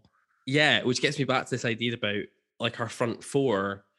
They're either all firing all at the same time or they're all off of it at the same time. They're never like that combination of some are on and some are off, and therefore you kind of just get through things. I, I was pleased to see we got him back because I thought that he was very, very good here um, last season, and it was unfortunate that the injury kind of robbed us of seeing what he could do for the rest of the campaign. I mean, ultimately, probably realistically, the injuries to to Watkins, to Cosgrove being sold, uh, Wright was obviously injured for a little bit as well, and then obviously he, you know, did what he did. Ultimately, that probably meant that Derek McInnes left Aberdeen six months earlier than he was intending to, realistically. Bear in mind, Curtis Main left as well. Oh yeah, how could I forget about that? Um, you know, so I was really pleased to see him come back to Aberdeen. Really pleased to see what he could do. On the whole, I think he's offered us a lot, but I just think that we need just to get back again. Watkins has played his best football for Aberdeen since he's returned when he played as a two with Ramirez when we went to the three at the back. And I kind of feel as well that Watkins, I think if he's left out on the wide in, in one of the flanks, I don't think he can do his best work there. I think he could do his best work a bit closer to a to a main striker. Yeah, that's that's probably not unfair. But on the whole, more of a hit than a miss, I would suggest. Absolutely. Uh, much like Bates, I'd have him slap bang in the middle between Tuzani and Graeme Shinnie. Yeah, okay, good stuff. And then we move on to, I guess, the last two. Um, I said this guy was a new signing. It's not really accurate. He wasn't a new signing, but he was given a six month deal in the summer uh, in order to try and make his way back from injury and see what he could do. Rumors abound that we're going to offer him another six months in January because uh, in that first six months we've not seen what he can do because he's still not recovered from injury. It's Mikey Devlin, and I'm kind of looking forward to this, Gav, because you have a, a strong opinion on this gentleman, shall we say? I've already said all I have to say about Michael Devlin last week, and I'll simply go back to my point about Austin Samuels. He might be on peanuts, but he's clearly making enough to sustain a lifestyle. And in our budget, every penny counts. So, you know, to quote Glenn from the Red Tinted, Red Tinted Glasses podcast, are we a football club or are we a care home? It's unfair. Um, Do we just want to appear as though that we're a very nice football club and we'll take care of you? Uh, and you know what? I'm saying that I think we've been very, very good to Michael Devlin.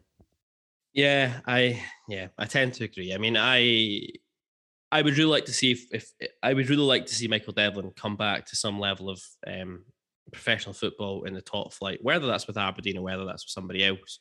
The guy's run of luck with injuries has been absolutely horrendous, and he was a very very promising centre defender when he came through at Hamilton. That's why we took him in, despite the fact he was recovering from a serious injury, and signed him on a pre-contract and, and helped him go, go through his final rehab for that. He is a Scotland international now. Whether that's because there were significant injury issues at the time or not, at the end of the day, Steve Clarke, who's a guy who knows a thing or two about defending, decided out of the people he had available, he would give Devlin a run at it. Fair enough. I would love to see Michael Devlin be able to come back. I know that Gav, you're away check it, see if Steve Clarke was the guy that gave him caps. I can see you doing it right now. I'm pretty sure he did because he got he got one of his caps in that hammering in Russia, didn't he? I'm pretty certain. Made his debut in Euro 2020 qualifier against Russia. Yeah, that was Steve Clarke. Um, but you're right. We're not a charity. We're not a care home. We've probably done as much as we can do for Michael Devlin, I would suggest. Now, unless he, I, I don't know, maybe he's really good to have about the place. I don't get it. But then again, we're, we're a football club. We're not a, we're not, we're not a comedy club. Although sometimes it fucking seems like it.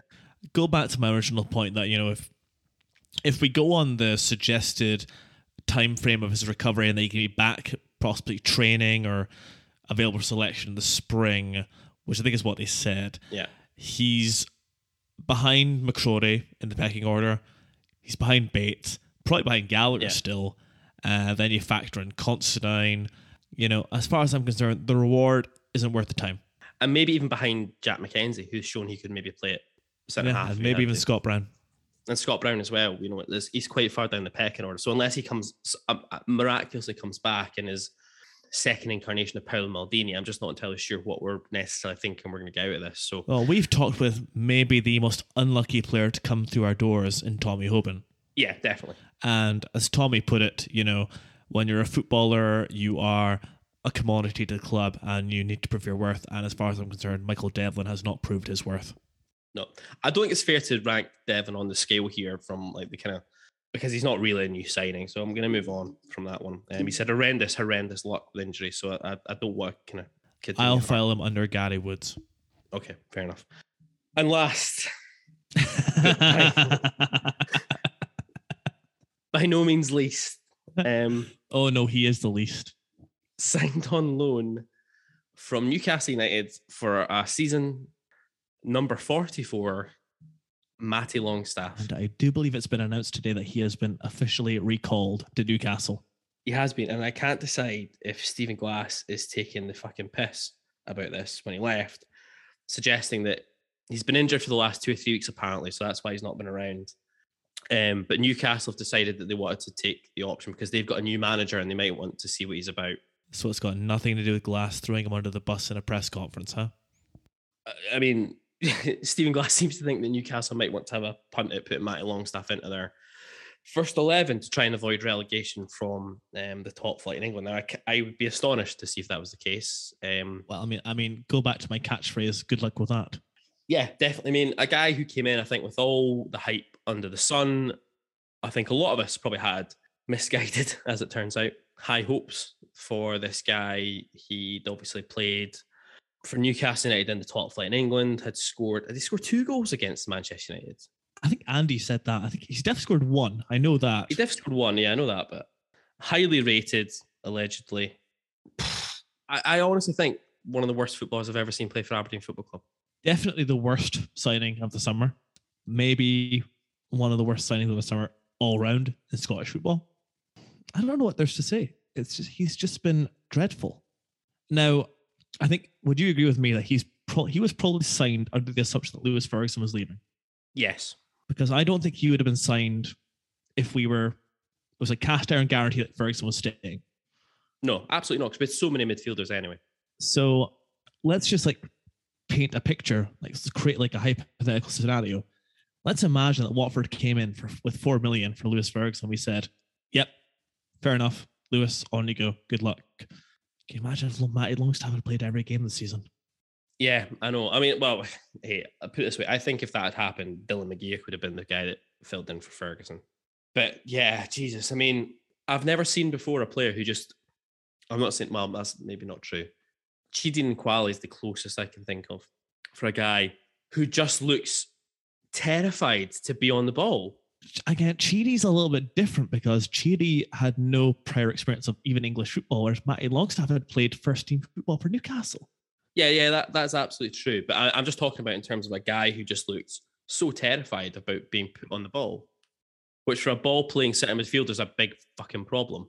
it's harsh, maybe in a way, but I'll bring it back to James Maddison, who was the absolute opposite. James Maddison wanted to be on the ball all the time, no matter how much he got hit, Yes. always looking for it. Yeah. Matty Longstaff, a guy that's played Premiership football, Premier League football, sorry. And yeah, just every time he gets the ball and someone runs towards him, it's like he just wants it as far away from as he possibly can be. We've we've talked ad nauseum, both on here, both on Twitter. Matty Longstaff, atrocious. Yeah. Well, he's gone. He's gone as of today. Apparently, Newcastle have decided to take him back. Uh, so long and farewell. he has been spared, spared from just how bad the Farmers League is. That's the thing. That I think the only thing that's been worse than Matty Long, watching Matty Longstaff play is watching Newcastle United fans try to tell you that the Scottish Premier League is just too bad, that it was too much of a farmers league for Matty Longstaff. It's just mind bending gymnastics. Uh, I mean, just horseshit, absolute horseshit. I don't know how much we were paying towards his wages hopefully it wasn't a, hopefully it wasn't a particularly substantial amount but if it was then hopefully that at the very least has freed up a decent amount of um, budget for january to go and get an actual fucking midfield that can pass a ball Yeah, no, I, mean, I get that maybe we thought that Ferguson was going, so we had this guy on the on our radar. We couldn't afford to take the chance that he might take an option elsewhere, so maybe we thought let's get him in. yeah we don't know the ins and outs of that It's been a poor piece of recruitment all round. Yeah. And yeah, I mean, and those Twitter discussions are the reason he's probably going to go into the category he's going to go into. He is absolutely. So sorry, man, you're kind of going in by proxy, but hey, it is how it is. And just for the voice of that, Gav, what category are you putting him into? Greg Wild. Yeah, he's into Greg Wild. He lacks the arseholery of Greg Wild, but Greg Wild at least scored a goal for Aberdeen Football Club. So And enough Newcastle fans on Twitter have made up for that arseholery. So there we go. completely agree. So there might even be a new category here, which would be Matty, Matty Longstaff. So let's just recap on that then. Um, I think we have, uh, by my accounts, I make that one, two, three, f- I make that four hits. One, two, three, four, five, six misses, and two maybes on that list. It's So we've got a what's that? Uh, a one third success success rate. Yeah, about a one third success rate, uh, about a sixty six percent fail rate, and yeah, well, no, not quite, probably less than that. Sorry. Well, fifty percent, fifty percent of fail rate, and uh, Yeah, one sixth were on the fence. yeah. Which, to be fair, actually, is probably about par for the course when it comes to recruitment, generally speaking. Yeah, maybe. But yeah, it leads us to an interesting, I guess, dilemma come the January window. But what we do with some of these guys, whether they try to get moved on, etc., etc., and we'll look into that. I think next week on the show. Yeah, absolutely. so that wraps up this week's episode of the ABZ Football Podcast. Thanks for joining us, and please remember to like, subscribe, follow, or whatever on your podcast player of choice. Join us next week for episode 25, the quarter century, where we will continue our mid-season review by looking back over the first set of games of the campaign, and we'll examine which areas of the squad require attention in the January window. We'll have our usual look at our loanees and loan watch before we round things off with the latest in our line of exclusive in-depth interviews with Don's personalities of past and present as we interview a man who arrived in 2013, going on to make 104 appearances for the club and who played his part in ending our long, long wait for silverware 19 years, 120 minutes, and then fucking penalties, of course. It's Willow Flood. We look forward to seeing you then. Stand free.